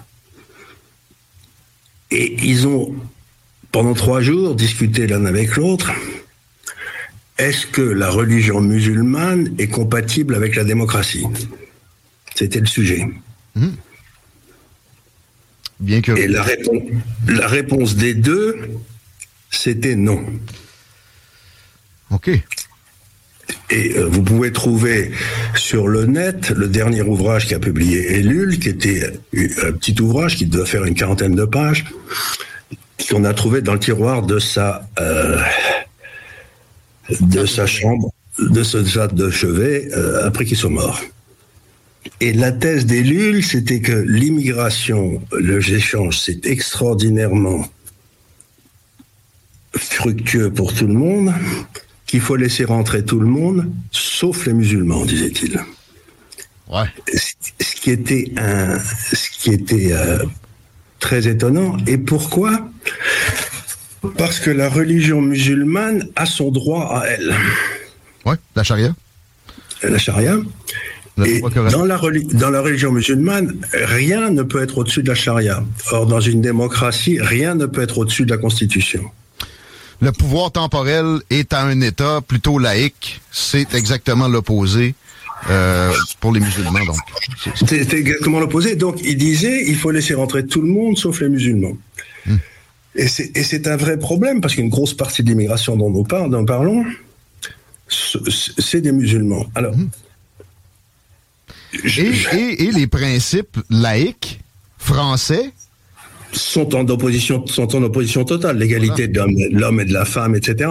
Mais, Et aussi, mais pour la religion en même temps, la liberté de religion est là, donc c'est très difficile de pointer une religion. en disant non, celle-là, ça marche pas. Donc, on a une vraie contradiction. Euh, et c'est c'est de là d'où viennent une grosse partie de nos problèmes. C'est parce que euh, ce qu'il y a d'embêtant avec le Coran, c'est qu'il est incréé. C'est-à-dire que c'est la parole de Dieu. Donc, on ne peut pas la discuter. On peut discuter de la Bible, on peut discuter avec bonheur, je sais pas, de, des évangiles. hein. Des évangiles, on peut discuter du bouddhisme, il y a des textes et tout, mais chacun en fait son interprétation. Tandis que dans la religion musulmane, vous ne pouvez pas discuter parce que c'est la parole de Dieu qui est incréée. Et, et donc, on se retrouve avec une impossibilité d'ajuster la religion musulmane au, monde dans lequel nous vivons, nous. Et c'est et c'est de la faute de personne. C'est ce que je veux dire. Donc on, aime les musulmans, c'est c'est- c'est ce que j'entends, mais pour que pour qu'on vive le mieux possible, il faudrait peut-être réfléchir autrement euh, au flux démographique. Comment Par qui, par qui on se par qui on accepte d'être remplacé? Oui, oui, mais est-ce qu'il n'y a pas moyen, est-ce qu'on devrait pas avoir des politiques natalistes? Et quelles devraient Ah ben ça c'est évident. elles Il faut, être il faut- il faut avoir des politiques natalistes. Mais euh, le problème aujourd'hui, pour toute une série de raisons, si vous voulez, euh, la pilule est arrivée dans les années 60, hein, au début des années 60. Donc on s'est dit, au poil, euh, les femmes vont avoir le nombre d'enfants qu'elles veulent. Elles vont en avoir deux, elles vont en avoir trois. Et puis on a découvert depuis que dans le fond, elles en voulaient zéro. Ça ressemble à ça. Et donc, il y a 50% des femmes, par exemple en Allemagne, qui, qui n'auront jamais d'enfants. Et en France, on n'en est pas loin dans la population caucasienne. Et donc, comme elles- celles qui ont des enfants en ont un ou deux, on se retrouve avec devant nous un effondrement démographique de ce qu'on peut appeler les caucasiens, c'est-à-dire ben, nous, quoi, les gens de l'Europe de départ. Donc aujourd'hui, on a un vrai problème qui est celui de OK, il est probable que les caucasiens vont disparaître, allez, dans les 40 ans qui viennent. Euh, bah, C'était quand même les caucasiens en Europe qui ont créé toute la civilisation moderne. Qui ont rendu ces terres-là attrayantes et accueillantes. Et attrayantes, accueillantes, et qui ont créé une civilisation qui acceptait des étrangers. Qui est, qui est la, la plus accueillante de l'histoire de l'humanité. C'est bien pour ça que tout le monde veut venir chez nous. Mais ça ne veut pas dire que les populations qui nous suivront respecteront cet ordre-là. Et c'est pour ça que je vous reviens au Moyen-Orient. J'ai bien vu quand je, suis- quand je suis né, si vous voulez, il y avait 92% de chrétiens à Bethléem. Aujourd'hui, il y en a 8. En quelques Alors- décennies. Hmm. En quelques décennies. Donc, ce que j'essaie de dire, mais encore une fois, je ne porte pas de jugement de valeur. hein. Je ne dis pas que c'est bien ou que c'est mal. Je dis simplement que c'est la réalité. Et que ben, il faut trouver des solutions. Et alors, ce qui m'étonne beaucoup, c'est que je suis arrêté dans la rue tout le temps en France par des gens qui me disent merci beaucoup et vous essayez d'expliquer ce qui se passe, on comprend avec vous, ils sont gentils, hein des jeunes, des vieux. Et 70% du temps sont des gens issus de l'immigration. Des musulmans, souvent. Et donc je me dis, ben, il est probable qu'il y a 70 ou 80% des musulmans qui demandent qu'une chose, c'est qu'ils soient bien tranquilles en France et qu'ils deviennent des bons Français, et que vous en avez 10 ou 20 qui sont attachés à la charia par-dessus tout, et qui créent un merdier pas possible. Donc, mais en même temps, si, ce qu'il y a d'horrible, c'est que si vous réfléchissez en termes de musulmans, c'est que c'est ceux qui refusent de devenir français qui ont raison d'après la charia. Alors, euh, fermer les vannes, c'est c'est envisageable? Ou, ben, pour- puis aussi pour les gens qui sont déjà là, est-ce qu'on peut envisager des, des, des mouvements? Est-ce qu'on devrait? Personnellement, j'ai toujours euh, du dédain devant des, une déportation. C'est, c'est, Mais c'est pas possible. C'est présenté comme un crime contre l'humanité avec raison. Ben, C'est pas possible de déporter ces gens, et surtout qu'il y en a tout un tas. Nous, en France, on est la deuxième ou troisième ou quatrième génération de musulmans qui sont nés en France. Donc, on va les renvoyer à qui et pourquoi? Et- ben, Ceux qui ont rien fait de mal, il n'y a aucune raison de les renvoyer. Donc, ce que j'essaye de dire, c'est... euh, on a un vrai problème parce qu'on a une idéologie qui n'est pas vraiment compatible avec ce que nous sommes. Et que ben et que j'ai pas de solution. Mais c'est, de la candeur qu'on voit pas souvent. J'apprécie cette réponse-là. C'est une réponse assez unique. Et, euh, mais ça, mais ça, ça lance sur plusieurs pistes de réflexion. Et Bien sûr. C'est ce qu'on cherche aujourd'hui. Parlons de croissance, Charles Gave, si vous voulez bien. La croissance en soi, la croissance économique. Oui. On vient d'avoir des statistiques ici au Québec pour un an, euh, juin à juin 2022-2023. On a eu à peine de croissance pendant qu'on avait une augmentation de la population de 2,9 par l'immigration. Souvent, on se sert de l'immigration pour générer de la croissance. Moi, j'appelle ça de la croissance artificielle, comme l'obsolescence programmée et, et peut-être d'autres choses. Mais euh, qu'est-ce que qu'est-ce qu'on devrait faire pour connaître le vrai niveau de croissance et, et- et- et écarter ça? Comment ça se fait qu'on n'est pas capable de, de- de séparer les deux notions et, que c'est pas ce qu'on présente quand on amène les chiffres trimestriels, par exemple? Ben, écoutez, c'est c'est une très bonne question. C'est une question à l'économiste cette fois-ci. Et euh, la réalité, c'est que l'économie, c'est pas la croissance du PIB, c'est pas tout ça, c'est des foutaises. La seule question, c'est qui crée de la valeur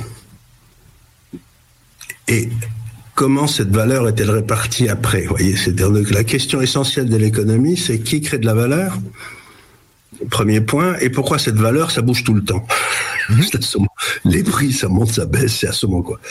Donc, si vous voulez, l'économie, c'est un immense chaos organisé autour des gens qui créent la valeur. Ces gens qui, créent de la valeur, ça s'appelle les entrepreneurs, qui, euh, ont cette capacité divine à créer quelque chose à partir de rien. Ils vous prennent du travail, ils vous prennent du capital, ils les mettent ensemble, et la somme des deux a une valeur supérieure à la valeur du capital et la valeur du travail. C'est un grand miracle. hein. C'est un peu comme les grands artistes, comme Picasso, si vous voulez, qui faisait un tableau, mettait sa signature et ça passait, le- la valeur du, du tableau passait du, du bout, de, du bout de papier blanc à des... Voilà, c'est presque magique. C'est un truc absolument magique. Donc pour qu'il y ait croissance, il faut qu'il y ait qu'on facilite la vie de ceux qui prennent des risques. C'est-à-dire les entrepreneurs, qu'on leur foute bien la paix.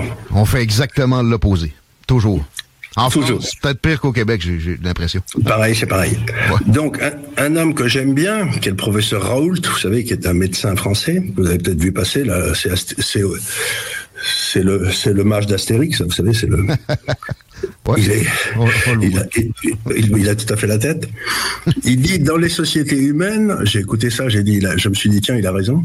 Dans les sociétés humaines, vous avez les groupes qui sont fondés sur la compétence et les groupes qui sont fondés sur l'obéissance. Et les groupes fondés sur l'obéissance, c'est l'État. Et dit Raoult, les sociétés fondées sur l'obéissance, les, les groupes fondés sur l'obéissance n'ont qu'une idée, c'est de détruire ceux fondés sur la compétence. Wow. Ah ouais, c'est vrai, non? Ben, c'est très difficile à nier. Donc l'État, l'État s'est fondé sur l'obéissance. Et quelqu'un comme le professeur Raoult, qu'on a mis à la retraite alors que c'est un des, plus importants médecins du monde, on a, décidé d'un seul coup que la valeur de Raoult c'était zéro alors que c'était des centaines de millions de dollars si on le laissait faire. Donc on a mis, sa valeur à zéro parce qu'il emmerdait tout le monde dans le monde médical en France qui devient de plus en plus fondé sur l'obéissance et de moins en moins sur la compétence. Et c'est là que la démocratie est tout à fait nécessaire, c'est que normalement, quand les gars de l'État commencent vraiment à nous brouter, comme disait Milton Friedman, l'économiste américain que je connaissais bien, qui était un vieil ami, oh. il, disait les politiciens ne changent jamais. Ce qui change, c'est les électeurs qui changent les politiciens.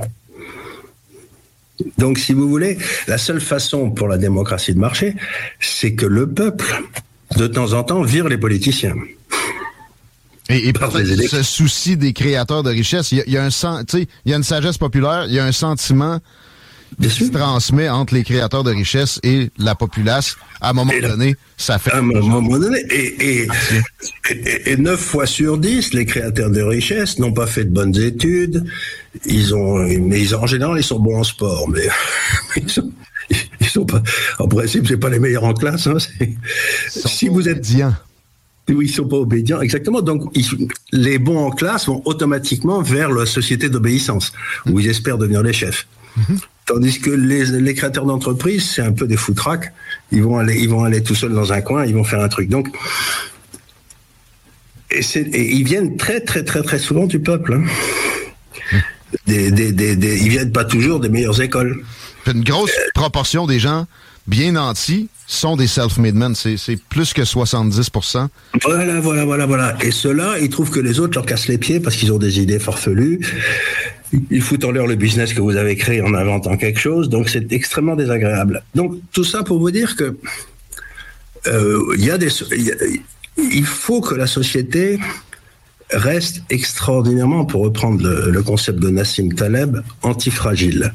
C'est-à-dire que plus une société est bien organisée, plus tout marche, etc., plus elle est fragile. S'il y a quelque chose qui change, à ce moment-là, tous les gens sont complètement paniqués parce que euh, tout change. C'est comme les dinosaures, si vous voulez, quand la comète tombe, ben, d'un seul coup, les dinosaures, euh, leur monde change de 2 ou 3 degrés et ils crèvent tous. La dépendance. Tandis que les petits mammifères qui étaient là, qui, faisaient, euh, qui étaient, ben, c'est de là d'où on vient.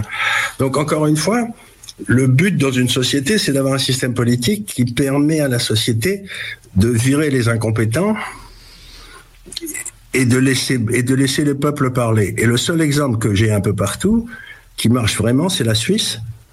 Où vous avez un référendum euh, où ils votent deux fois par semaine, les mecs. À peu près. Et donc, et personne ne connaît le nom d'un politicien suisse. Donc pendant pendant deux siècles, on a fait la démocratie représentative parce que ça prenait j'imagine trois mois pour aller de, de Vancouver à, Ottawa, ou j'en sais rien, je sais pas combien de temps ça prenait, mais à pied ça devait pas être rapide. Et donc, donc on a mis une démocratie représentative, mais aujourd'hui on n'a plus besoin de la démocratie représentative. Vous pouvez voter trois fois par jour sur votre téléphone si vous voulez. Hein. Mmh. Il suffit de faire un téléphone à cet effet, puis c'est tout.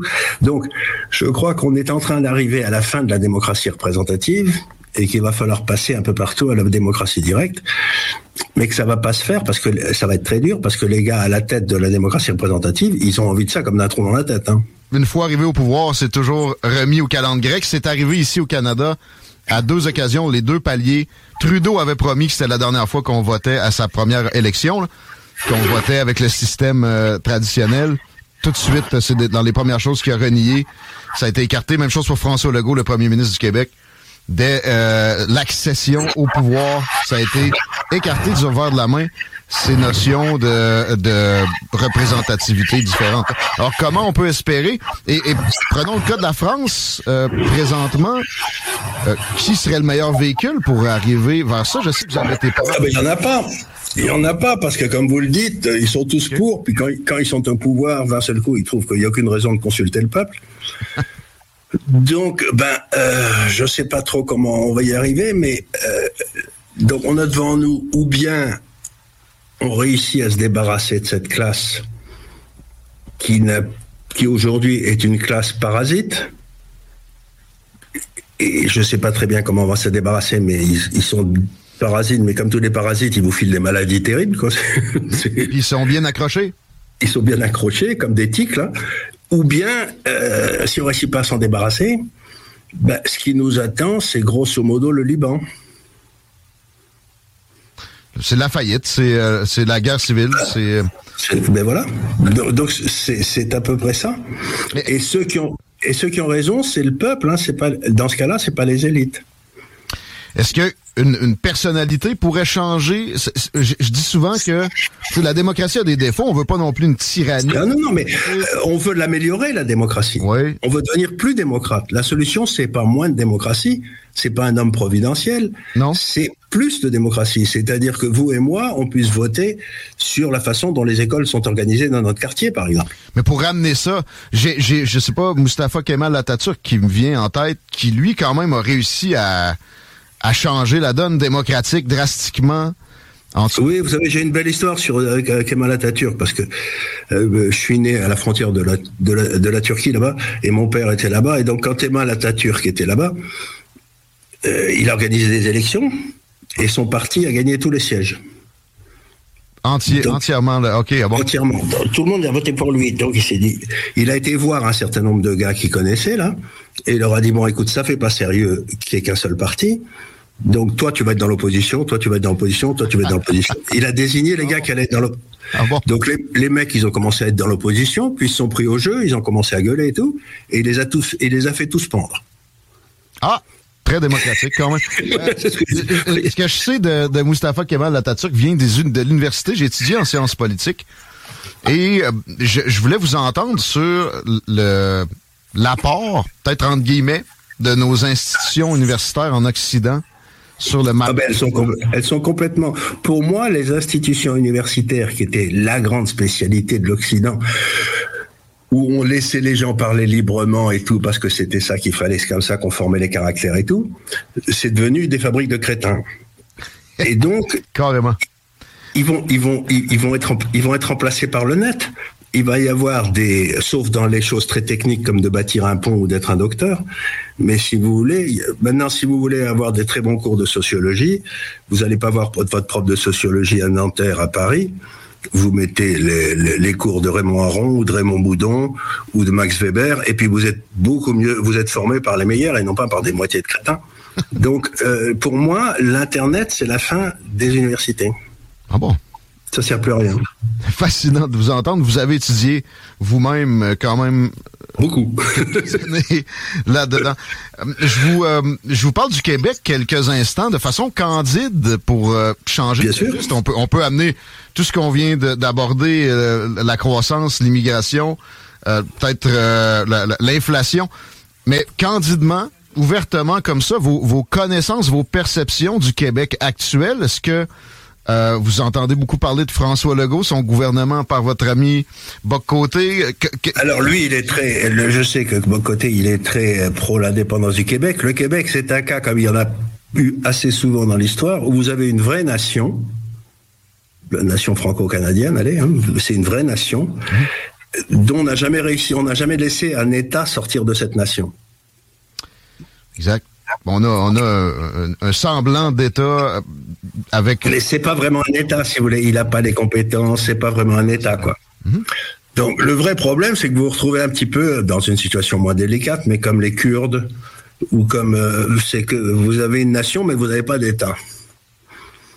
Et donc, euh, ben, je ne sais pas ce qu'il faudrait faire, mais si le Québec veut rester français et francophone, ben, il faudrait peut-être que vous fassiez ce qu'a fait la Hongrie de M. Orban, qui est, euh, avec qui j'ai eu des discussions récemment. Et ils- eux, ils sont organisés autour de quatre principes. hein. Ils étaient quasiment en faillite il y a 20 ans. Quand. Ils ont dit, premièrement, la Hongrie est un pays chrétien. Boum. C'est tout. Le deuxième point, c'est le, le point d'ancrage de la Hongrie. L'institution fondamentale, c'est la famille. Et on va, on va donner des subventions à ceux qui font des enfants. Et si une famille a trois enfants, elle a un logement gratuit. Ah bon? On revient à des politiques natalistes. Ah bon? OK. On lui donne, on lui donne une maison. La famille qui a trois enfants, on leur donne, on leur donne une maison, c'est tout. Comme ça, ils se font pas de soucis, ils ont pas de. Et comme ça, le père peut sortir pour bosser, il n'a pas à payer le loyer. Sa femme n'a pas besoin de travailler, elle s'occupe des enfants, donc c'est très bien. La troisième le- leçon de la troisième repreuve, c'est que le, euh, les revenus des personnes doivent dépendre du travail et non pas des subventions. c'est bien. Vous voyez, c'est quand même bien, quoi. Et la quatrième. Extrémiste. Victor Orban, quel extrémiste. Quel extrémiste, il est affreux. Euh, il est affreux, il est, il, est, il est très très mal ce type. Et la quatrième, être pire, là, ah oui. voilà, et le- la quatrième décision, ça a été que c'est aux Hongrois de déterminer qui doit vivre en Hongrie. Ah, donc, on, on laisse pas l'Union européenne dicter. Ah non, non, non, lui, il dit, il en a rien à foutre, fait rien. Euh, Donc, si vous voulez, avec ces quatre principes, avec ces quatre principes, la Hongrie s'est redressée en 20 ans, comme peu de pays en Europe. Ça sonne du conservatisme assez, assez simple. euh, et ce mot-là, je voulais vous le soumettre. Mais le conservatisme, si vous voulez, c'est les Anglais ont une formule que j'aime beaucoup. Il dit le conservatisme, c'est de ne rien changer de ce qui n'a pas besoin d'être changé. Le mot y a passe plutôt mal en France, on dirait. Ah ben vous rigolez, moi. Conservatif, conservatif et libéral, je ne suis plus invité nulle part. Plus personne ne me parle. Mais les conservateurs se sont euh, libéralisés. L'extrême gauche a tiré tout le monde vers la gauche. Mais le mot conservateur, il n'y a pas de parti conservateur en France? Ici, au Québec, on a, on a les mêmes tendances. On en a un maintenant. mais On a beaucoup de difficultés. Les médias sont sur leur dos constamment. Mais il faut surtout, si vous voulez, c'est que, euh, comment dire, aujourd'hui, les médias, je sais pas comment c'est au Québec, mais aux États-Unis et en France, ils sont détenus par des grands groupes financiers qui n'ont rien à voir avec les médias. Et, euh, et, et donc la réalité, c'est que euh, euh, on dit en plaisantant en France, je suis sûr que c'est pas la même chose au Québec, mais on dit en plaisantant qu'il y a que deux sortes de journalistes en France ceux qui sont honnêtes intellectuellement et ceux qui ont un boulot. Ah, c'est un adage qu'on pourrait adopter ici. Outre de rares exceptions, peut-être euh, à la radio. C'est fascinant. Pour ce qui est de la Banque centrale, c'est un élément de souveraineté qui... euh, Extraordinaire. euh, oui, qui est important, mais il y en a qui appellent à l'abolir. On voit Javier Milei en Argentine carrément. Moi, je pense que la Banque centrale, si vous voulez, c'est une. Ce que disait Milton Friedman, il disait que les banquiers centraux, les banques centrales devraient être remplacées par un ordinateur qui augmente la taille du bilan de la Banque centrale de 3% par an avec un programme. Et quand de, ensuite on ferme à clé l'ordinateur, on va jeter la clé au fond du Pacifique et ensuite démerden zizi. OK. Et, et c'est beaucoup mieux parce que les- ces couillons de banquiers centraux, ils montent les taux quand il faut les baisser, ils les baissent quand il faut les monter, et ils laissent pas le marché. Donc aujourd'hui, ça veut dire qu'on n'a plus de prix sur les taux d'intérêt, et les taux d'intérêt, c'est le prix du risque du temps. Donc eux, ils sont pas capables de gérer ça puisque c'est des fonctionnaires. Mais le marché, il sait pas. Mais lui, il tâtonne pour savoir quel est le risque du temps. Et donc en enlevant, en donnant à ces gars-là le- le- la possibilité de donner un prix au temps, qui n'est pas le prix de marché, il, f- il faut que des conneries. Ah, euh, L'indépendance aussi est, est à remettre en question. Pierre Poliev, ici, le chef des conservateurs au fédéral, parle de, carrément intervenir avec euh, les, dirigeants. Il parle pas de l'abolir, lui? Croyez-vous à, cette euh, avenue-là? Euh, La seule banque centrale qui est marquée, marché dans l'histoire, c'était- la Bundesbank en Allemagne. Parce que les gars c'était qui étaient au board, c'était un peu comme les gars qui étaient à la Cour suprême aux États-Unis. Ils étaient intouchables constitutionnellement. Et je crois, j'en suis pas tout à fait sûr, mais je crois que s'il y avait de l'inflation qui se décollait ou n'importe quoi, ils étaient responsables sur leurs fonds propres à eux. Ah, ah, wow. OK. Et donc, ils, ils étaient très prudents. Ah, c'est- c'est fascinant de, de- de penser ça comme ça. Euh, donc, euh, l'abolir, peut-être pas, mais la, la modifier fondamentalement. Mais il faut la monnaie. La monnaie, c'est un bien commun. Ouais. C'est pas au gouvernement et c'est pas au public. C'est un peu comme l'air pur, quoi. Donc, si vous voulez, il faut la confier à des gens euh, qui vont gérer le bien commun pour la communauté. Et la Bundesbank a fait ça pendant 40 ans très bien. Et puis elle a été abolie à cause de l'euro. Parlons de monnaie Je encore crois que l'euro- L'euro a été créé pour, pour, pour que les Européens et les Américains se débarrassent de la Bundesbank qui les emmerdait. Il y a eu beaucoup de, de mouvements drastiques pour se débarrasser de, de, de banques centrales ou d'éléments qui gèrent la monnaie, qui euh, pouvaient être tannants pour certains, certains establishments, effectivement. Euh, et l'étalon or, c'est partout ça sur les internets présentement. Euh, Alors, l'é- l'é- l'étalon or, c'est pas mal parce que ça empêche les banquiers centraux de faire des bêtises. Mais l'embêtant, c'est que c'est extraordinairement déflationniste. C'est-à-dire que si vous êtes un pays, que vous êtes très compétitif, vous allez gagner de l'or sur les autres pays, comme la France dans les années 30, allez. Et ce que vous faites à ce moment-là, c'est que vous prenez votre or, vous le mettez dans vos caves et vous changez pas votre masse monétaire. Donc le pays qui est le plus compétitif capture tout l'or du monde et les autres, ils se retrouvent dans une situation impossible puisqu'ils perdent de la liquidité, ils sont obligés de faire monter leur taux d'intérêt et ça vous amène l'Allemagne en dépression. Donc une des grandes responsabilités de la hausse de Hitler, de l'arrivée de Hitler, c'était les banquiers centraux français qui avaient dévalué la monnaie beaucoup trop pour que l'Allemagne puisse être compétitive à l'époque. Donc c'est bien les talons or parce que ça enlève la responsabilité, mais ça règle pas le problème. de- C'est pour ça que le truc de Milton Friedman, qui est une sorte de, de Bitcoin, allez, vous faites monter de 3% la masse monétaire par an, et puis voilà, c'est tout quoi. Wow. Euh, on, on- on avance bien. Les, les sanctions sur la Russie, on, on- on- on a encore deux ou trois minutes, si vous permettez, M. Gab. Bien sûr, oui. Euh, les, euh, les sanctions, la confiance est un peu un étalon. L'or a des limites, on vient de le voir. Et là, les sanctions que les Américains imposent aux Russes, puis même de l'appropriation carrément de biens, est-ce que on voit là euh, une montée du BRICS avec sa potentielle monnaie inévitable? Bien sûr. Les agissements américains récemment? Ben, pour une raison très simple, c'est que, vous voulez, c'est que pendant 40 ou 50 ans, si vous vouliez acheter de l'énergie, il fallait que vous ayez des dollars américains. C'est- Puisque toute l'énergie était en dollars américains. Donc, si vous commenciez à énerver les États-Unis, ils vous coupaient l'accès au dollar américain, et comme l'é- l'économie, c'est de l'énergie transformée, ben, votre économie se plantait. Donc, ce qui quand il y a eu les guerres en Russie, ces corgnots-là, non seulement ils ont euh, pris des sanctions sur la Russie, mais ils ont saisi des réserves de change de la Russie. OK. Et donc maintenant, vous êtes un Saoudien, un Indien, et ils ont piqué tous les biens des, des Russes à Londres hein, ou à Paris.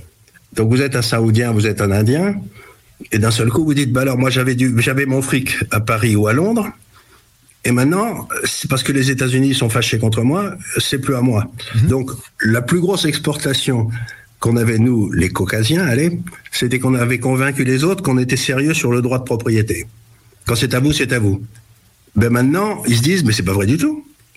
Donc, ce qu'ils font, c'est qu'ils vont, ils commencent à payer le dollar dans d'autres choses, le- leur, leur pétrole dans d'autres choses que le dollar. Et ils sont en train de dire, je veux plus me servir du dollar et je vais plus acheter vos, immeubles à Londres ou je vais les acheter à Dubaï ou à Marrakech.